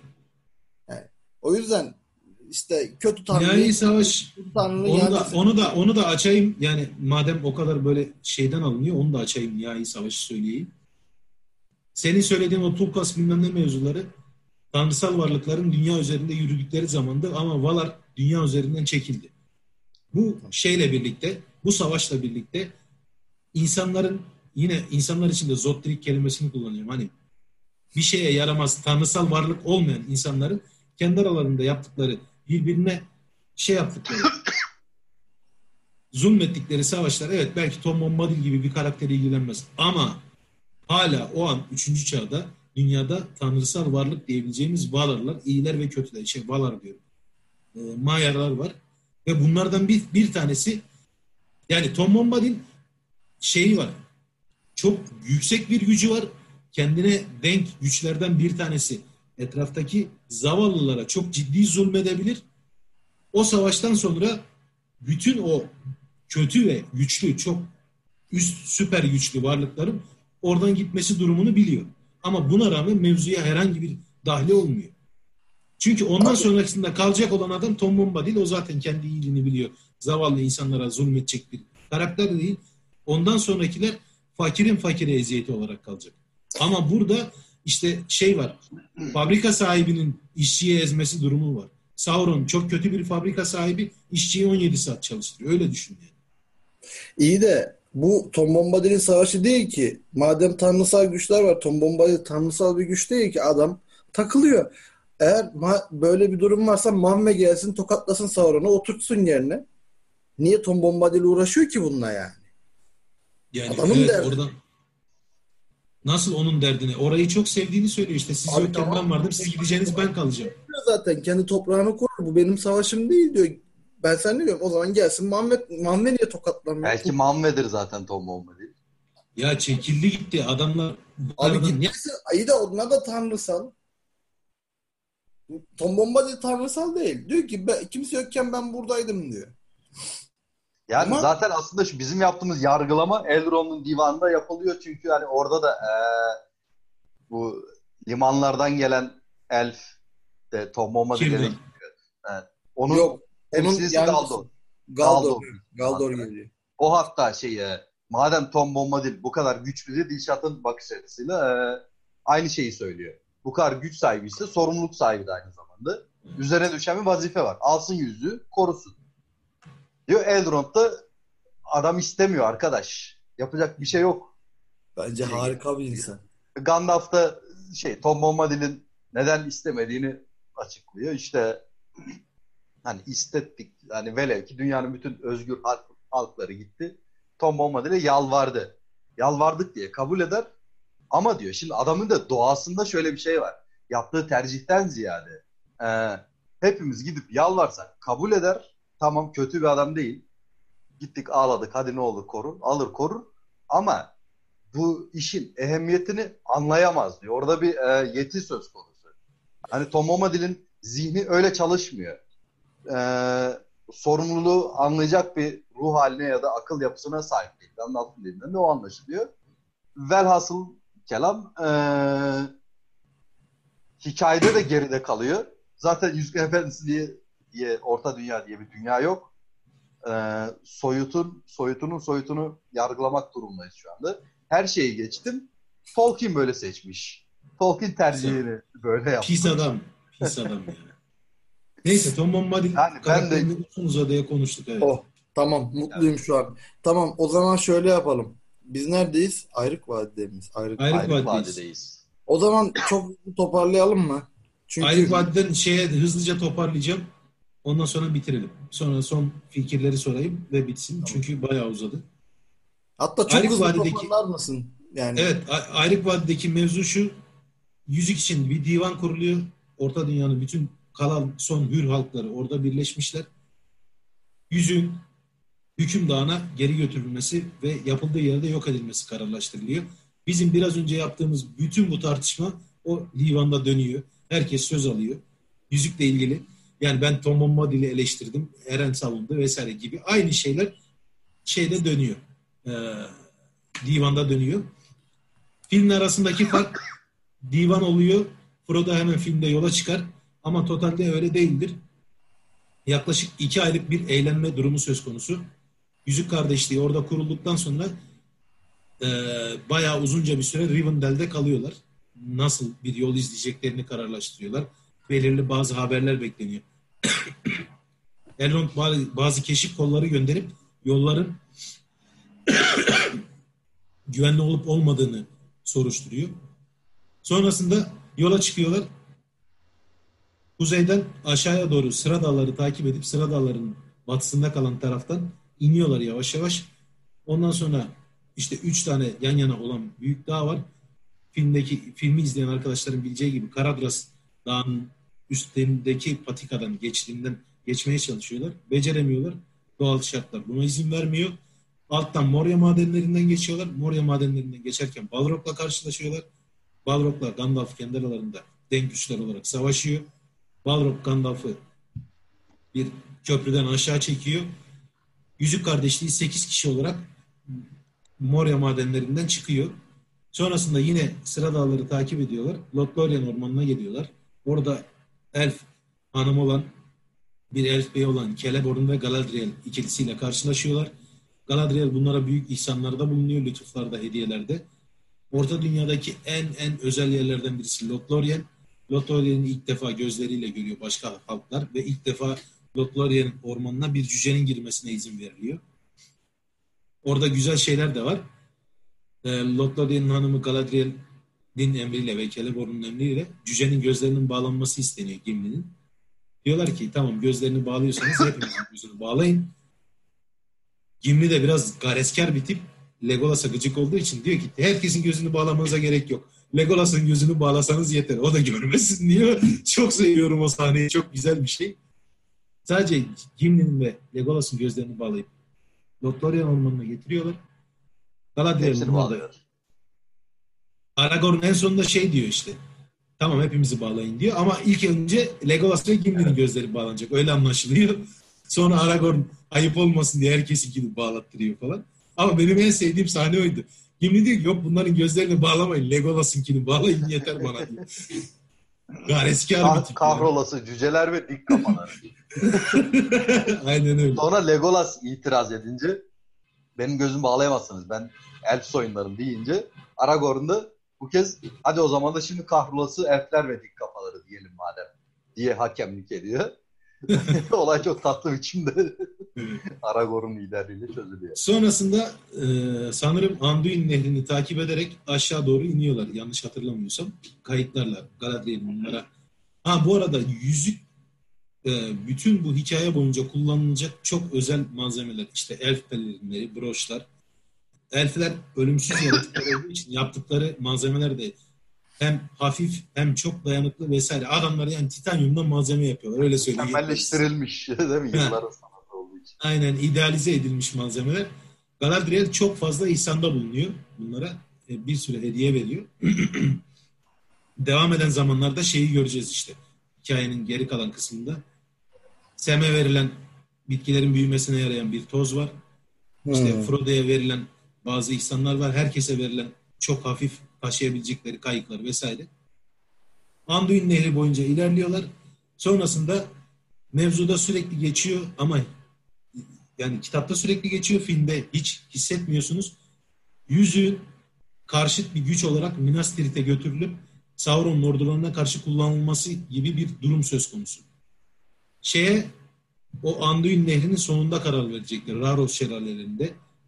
E, filmi izleyen arkadaşlar için o Boromir'in yüzüğü almaya çalıştığı yer noktasında karar verilecekti.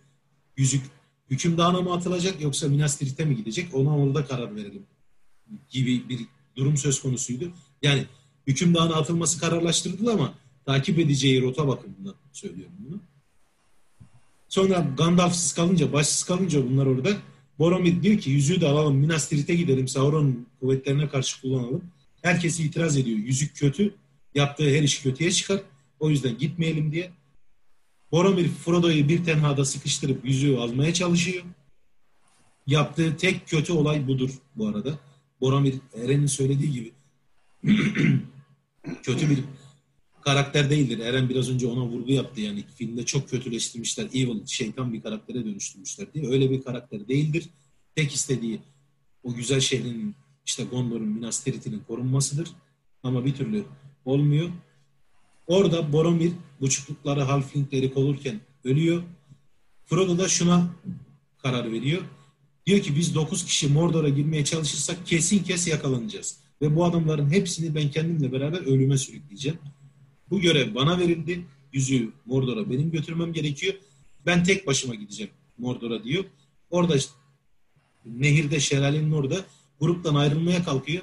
Ama bunu o yarım aklıyla bu arada Samwise biraz yarım akıllı anlamına geliyor. Onu da özellikle söyleyeyim. Yarım aklıyla hesap edebilen Sam Sam karakterinden de ilgili burada bir parantez açacağım. Tolkien'in en sevdiği karakter bildiğim kadarıyla Sam. Çünkü nerede okuduğumu hatırlamıyorum ama aslında bütün görevin yükünü Sam'e yüklediğini söylüyor. Kendisinin böyle bir beyanatı var. Tolkien'in en sevdiği karakter Sam. Çünkü bir insanın nihai masumiyetini, doğruluğunu ve iyiliğini taşıyor Sam. Yani ne olursa olsun iyi, iyi bir karakter Sam. Sonrasında orada Frodo yüzük kardeşliğini terk ediyor. Kimseye haber vermeden. Kaçmaya çalışırken Sam'e yakalanıyor. Sam'le beraber Mordor'a doğru yola çıkıyorlar. Yani Anduin nehrinden doğuya doğru geçiyorlar. Ve Yüzük Kardeşliği kitabı bu noktada sonlanıyor. Üçüncü kitaba geçiliyor. İlk kitap iki bölüm. Üçüncü kitaba geçiliyor.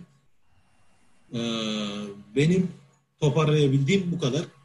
Söylemek istediğiniz şeyler varsa artık toparlayıp bitirelim. Ee, şeyden bahsedelim kısacık. O son savaşta, orada bir savaş var aslında. Urukaylar e, Urukaylar da Saruman'ın yani Akdivan'dan sonradan dönen ve kötü olan arkadaşın bunları avlasın, Hobbit'i avlayıp yüzü bana getirin dediği diyerek gönderdiği özel üretim orklar. Bu arada orkların nasıl ürediği konusunda hiçbir yerde hiçbir bilgi fikir yok. Tolkien de bu konuyu boş bırakmış. Yok var var. Var. Silmarillion'da çok net Silmarillion'da var. Nasıl yani? Ben hatırlamıyorum. İlk önce 114 114 Şöyle- tane Tamam oraya geleceğim. Elfleri alıp onları işkenceyle orka dönüştürüyor. Tamam Evet. onu biliyorum. Ama oradan sonra nasıl çoğaltıyor mesela? Üreme kısmı. Dişi ork var mı ha, mesela? dişi ork var mı? Evet. O, o, O şey. yoksa orijin ona gelecektim. Orijinlerini biliyoruz. Ama nasıl çoğaltıldıkları konusunda herhangi bir fikir, bilgi bir şey yok. Yani Evet. Neyse. Şöyle bir ima var sadece. Ee, ikinci kitapta yani iki kulede ee, Ağaç Sakal diye bir karakter var. Onu da konuşacağız ya da okuyacaksınız ya da bilen bilir. Ee, Ağaç Sakal Hobbitlere şey anlatırken orkların ne olduğunu daha doğrusu bir sürü şey anlatırken orklardan da bahsediyor. Şöyle bir şey kullanıyor. Ee, Urukaylardan bahsetmesi gerekiyor. Urukayları Saruman bunları galiba diyor insan ve orklardan melezlemiş. Melezlemiş diyor. Bu da ne kadar kötü bir şey olurdu diye hayıflanıyor hatta. Ee, oradan yapabileceğimiz bir çıkarım demek ki üreme ve çiftleşme yoluyla çoğalıyorlar. Yani çiftleşerek yürüyorlar diyelim daha. yani işte normal Yapabileceğimiz tek şey bu. Çıkarım Ha. bu. orkların kulaklarının sivri olması falan işte elf atalarının olmasından kaynaklanıyor. Neyse. Ne diyecektim? Goblinler hakkında hiçbir şey yok mesela. Goblinler Evet, evet. daha değişik. Onlar hakkında hiçbir şey yok. Yok. Orkları biliyoruz ama Goblinleri bilmiyoruz. Daha ufak orklar. Urukai'ler e, orada işte baskın yapıyorlar. Baskın veriyorlar bu bizim grubumuza. İşte orada şeyleri Merry ile Pippin'i savunurken ölüyor Boromir. Sonra işte Aragorn, Legolas ve Gimli üçlemesi Boromir'i önce gömüyorlar. Sonra hangi tarafa gidelim diye bakıyorlar. İşte Frodo ile Sam'i mi takip edelim? Yoksa tutsak düşen hobbitleri mi kurtaralım muhabbeti oluyor. Ondan sonra onların kaderi zaten yazılı. Erlond da dediydi işte yüzük taşıyıcısının kaderi kendine aittir. O kendi sorumluluğundadır gibi bir laf etmişti. Yanında Sam var. Biz en iyisi diğerlerini kurtaralım moduna giriyorlar. Ve o tarafa doğru büyük bir koşturmak mevzu başlıyor. Hani bir de öyle bir şey var. İlk kitabın sonunda. Onu da eklemiş Evet. olalım. Ee, son, Zaten Heh. ha, pardon. Pardon bitirdim. son cümleleri söyleyelim mi yoksa sonra bir tur daha mı Söyleyelim. döneceğiz? Söyleyelim mi? Söyleyelim bence son cümleleri söyleyelim Tamam. artık kapatalım. O zaman ben başlayayım. Ya da ben kapatayım. Ben şey yapacağım ya. Siz başlayın ben en son söyleyeyim isterseniz. Tamam ben de e, senin dediğine bir ekleme yapayım. Bu Aragorn zaten şey e, Frodo'yu takip etmekten, nehri geçmekten ziyade tutsak olan hobbitleri kurtarma girişimi kararını verirken şöyle mantık da kuruyor. Zaten diyor Mordor'a doğru giderken 3 kişi, 5 kişi de aynı Hmm. işlevi göreceğiz. İki hobbit de aynı işlevi görecek. Hatta zaten şey e, hobbitlerin mini minnacık olması, ayaklarının hi- hiç ses çıkarmaması, üstüne bir de üzerlerinde elf pelerini olması gibi gerekçeler de zaten e, gizliliğe bağlı bu görevin yerine getirilmesinde avantaj dahi teşkil ediyor. Aragorn o yüzden mantıkla da bir karar veriyor aynı zamanda. Hani kadere teslim ederken öyle mantık da kuruyor. Biz gitsek de zaten bir şey değişmeyecek. Ya belki yardımımız dokunur Frodo'ya. Belki dokunmaz. Ama öbür tarafta kesin bir şey var. Eğer tutsak hobbitleri kurtarma girişiminde bulunmazsak dostlarımızı bile bile ölüme terk etmiş olacağız diye bir karar verip tam o kararla birlikte de zaten bir sonraki kitap olan İki Kule'nin temelini atıyor. Hazır e, ben konuşmaya başlamışken de ben de son sözlerimi söyleyeyim. Şimdi Yüzüklerin Efendisi'ndeki ana motivasyonlardan bir tanesi insan dışında başka bir düşünebilen, akıl yürütebilen tür olsaydı dünya nasıl bir şekil alırdı? Ee, bunu sırf bunu tecrübe etmek için bile bu tür romanları okumayan insanlar muhakkak Yüzüklerin Efendisi'ni okumalı. E, Zaten çünkü şöyle bir şey var. Bu insana has özellikler olan başta tamahkarlık ve güç arzusu olmak üzere hani hep bu insanın başına bela açan bir tür huzur ve barış içerisinde yaşayamama neden, nedenlerimizden olan özellikler bir sürü tür olduğu zaman daha fazla öne çıkıyor. Hani e, elflerden kara süvari, cücelerden kara süvari çıkmamasının, insanlardan çıkmamasının bir nedeni var. Tesadüfi değil. İnsanların açgözlü olması, daha fazla gücün ve e, her türlü servetin peşinde olması. Cüceler insandan daha kaba saba yaratıklar. Elfler daha nazik, erdemli yaratıklar. Kimi ölümlü, kimi ölümsüz, kimi uzun ömürlü. Hatta insanlar içerisinde de birçok defa bahsettik. Bu ne ola ki diyenler için de söyleyelim. Numenor diye bir insan soyu var. Diğer insanlardan daha uzun yaşıyorlar. Çünkü e, şey elflere yakın olmayı vakti zamanında tercih etmiş. Elflere yakın olmayı tercih ettiği için de bilgeliği, erdemi tercih etmiş bir insan soyu.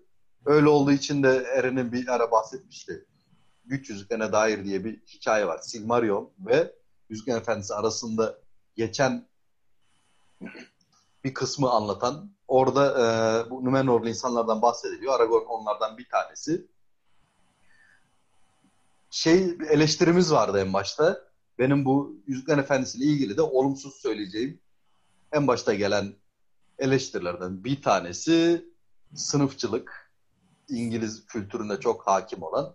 Yani hep bir soya ve soyun getirdiği ayrıcalığa ve önceliğe vurgu var. İşte sırf Numenorlu diye daha üstün. Ne bileyim yani şey de var. Hani sadece soy değil. Sınıf meselesi de var. Frodo hep böyle Sam'den daha nazik, daha görülü, daha akıllı. Çünkü Frodo mülkün sahibi. Sam onun o mülkte çalışan bahçıvanı, hizmetçisi falan filan. Bunu hikayenin her yerinde hissediyorsunuz. Rahatsız edici geliyor mu? Bana geliyor açıkçası. Yani e, keşke benim hassasiyetlerim konusunda daha hassas bir yazar yazsaymış diye. Ama bir yandan fantastik hikaye, bir yandan da zaten yok işte ölmeyen bir büyücü, ölümsüz bir soy olan elfler, ırk diyelim daha doğrusu. ya da işte e, değişik güçlere sahip bir sürü yaratıklar, canlılar, türler derken sınıfta o kadar göze batmıyor, abes kaçmıyor. Bir yandan da e, hikayenin kurgusu içerisinde de içerisinde sınıfın önemli bir yeri var. Mesela hani yeri gelmişken söylüyoruz. Aragorn beklenen kral. Ya hiç bir tane mi insan yoktu yani o kadar yüzyıllar boyunca çıkıp yönetecek, derleyip toplayacak. İnsanı geçtim. İnsanın birilerinin liderliğine ihtiyacım var. Bu tür soruları bu kitapta aramayın okurken. Cevap yok. Neden sınıflar var sorusuna cevap aramayın. Cevap yok. Ama e, hikaye o kadar güzel ve e, bu sınıflar dahi, sınıfçılık dahi hikayenin kurgunun içerisine o kadar güzel, akıllıca ve doğal oturtulmuş ki bu göze batmıyor ama madem son sözümüzü söylüyoruz yazara bir getireceğim eleştiri varsa onu da söyleyeyim kalmasın dedim. O da sınıfçılıktır. Onun dışında e, okuyacaklara henüz okumamış kişilere şunu söylüyorum. Size çok imreniyorum. Aşırı çok imreniyorum. Çünkü yani birkaç dilek hakkım olsaydı Tamam ilk olmazdı daha güzel dileklerim var da yani bir tanesi şu olurdu. Keşke Yüzüklerin Efendisi kitaplarını okumamış olsaydım. Yani muhteşem yani bir zevkti benim için ilk defa okumak. İkinci de çok büyük zevkti. Üçüncü, dördüncü, beşinci, onuncu kaç defa okuduğumu bilmiyorum.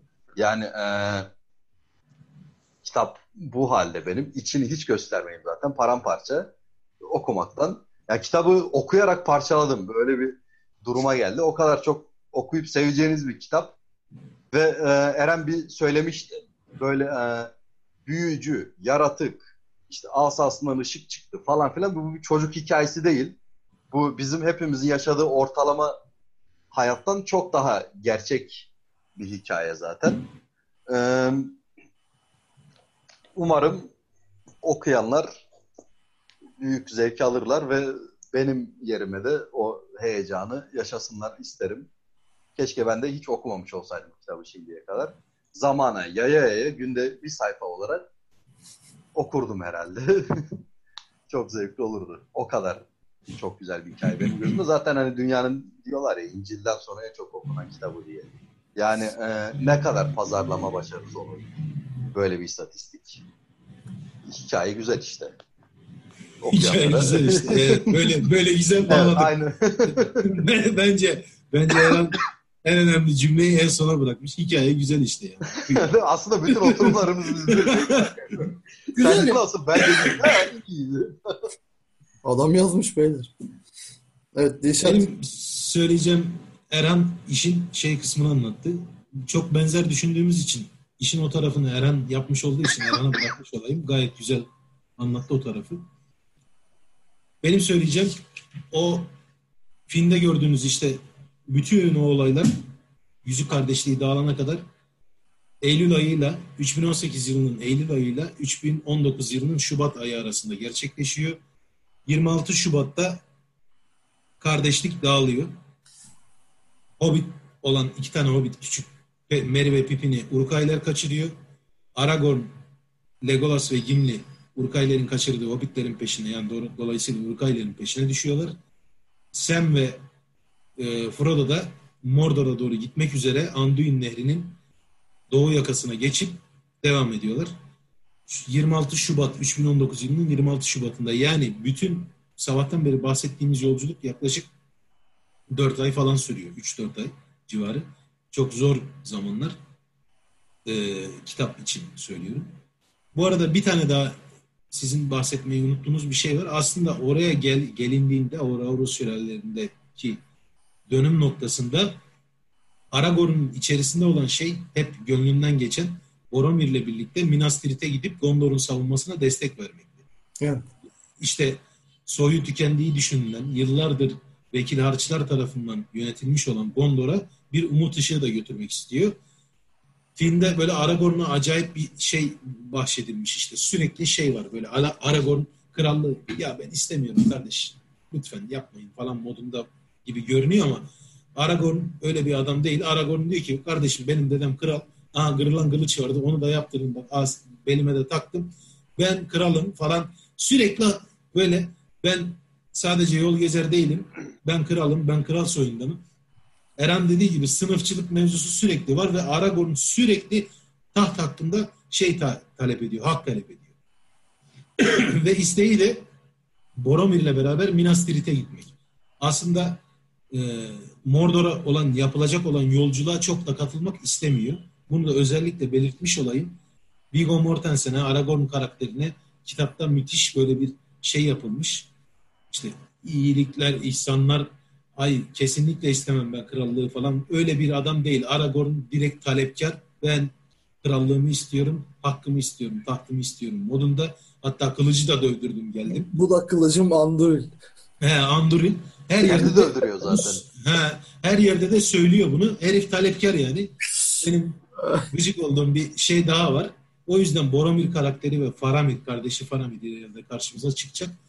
E, filmde bayağı hakları yenmiş, bayağı evil. Tabii, Faramir bildiğin ılık zaten yani. Neyse. Ama normalde kitapta çok Gandalf'a denk bir arif, denk bir ariflik görüyor Frodo'ndan ve kitapta böyle bahsediyor. Tabii. Gandalf'a denk bir ariflik Faramir karakterinde görülüyor yani. Bu bayağı büyük bir lütuf şey takdir diyeyim yani. Benim söyleyeceğim bunlar. Ee, son olarak da söylemek istediğim böylesi bir dünyaya girmek için, böylesi bir dünyayı anlamak için ciddi emek e, sarf etmek gerekiyor. Anlayabilmek için yani hani hakkıyla. Bizim es geçtiğimiz bir sürü konu olmuştur. Bir sürü yerde de fazladan spoiler vermişizdir. Çağrışımlarla ilgili konuşmuşuzdur. Yani bu kadar konuşmanın mutlaka artıları ve eksileri olacaktır. Uzun bir oturum yapıyoruz. Hep kitap oturumlarımız uzun oldu. Eğer sizi hani böyle yanlış yönlendirdiğimizi düşündüğünüz ya da spoiler verdiğimizi düşündüğünüz yerler olursa da kusurumuza bakmayın ama yani buna vakit ayırıp okuyoruz. Bunu kendimizce değerlendirip eleştiriyoruz. Bu tip bir işte böylesi yanlışların diyelim yani tırnak içinde yanlışların çıkması da gayet normaldir. Siz de bize hak verirsiniz diye umuyorum. Sözü Eren'e veriyorum. Eren de kapatsın artık. O zaman ben sırasıyla Bileciklilerden, köylülerden, Nuri Bilge Ceylan'dan, e, asa sallayan çocuklardan ve asa sallayan çocukları sevenlerden, o derneklerin hepsinden bir şey daha vardı ya. Bayburtlular. Bayburtlular, Bayburtlular var. Harry Potter'ın yazarından, Harry Potter Harry Potter'ın yazarından e, bir şey daha vardı ya. Bak şimdi aklımda. Özür diliyoruz. Ha, e, 40 yıllık otostopçunun galaksi rehberinin spoilerını verdik diye kızanlardan. 79'da basılmış kitap bu arada. Filmi de var. Tekrar ediyorum. O da 2010 ya da 2009 olması lazım. Biraz daha yeni olabilir. 2012 falan. Hatırlamıyorum. Bakmadım. Yani sen diyorsun ki kitabı okuma gel bize laf söyle. Ya, ya abi yani hani 40 yaşında kitap anlatabiliyor muyum? Yani şimdi Değil mi? Dün yazılmış olur, dün basılmış olur. Bugün spoiler verirsin. ha, bu şey değil bu ki. yani edebi bir kült haline gelmiş kitap. Oku arkadaş okumuş İnternette var ya. İnternette var işte Game of Thrones'un spoilerını tamam ha. o gün çıktı ertesi gün ertesi gün hadi bir hafta içinde ama üstünden bir yıl geçtikten sonra da yani hani izleseydin birader bu kadar merak ediyorsan anlatabiliyor muyum? Hani bu kadar merak ediyorsan Kesinlikle okusaydın birader demek istiyorum. Ama yine de özür diliyorum. Birader dediğim için de özür diliyorum. Genel olarak özür dilemeyi seviyorum bu aralar. Ee, bunun yanı sıra kitap hakkında ben zaten hepimiz çok uzun süreler konuştuk. Saat 10'u çeyrek geçiyor ve ben açım.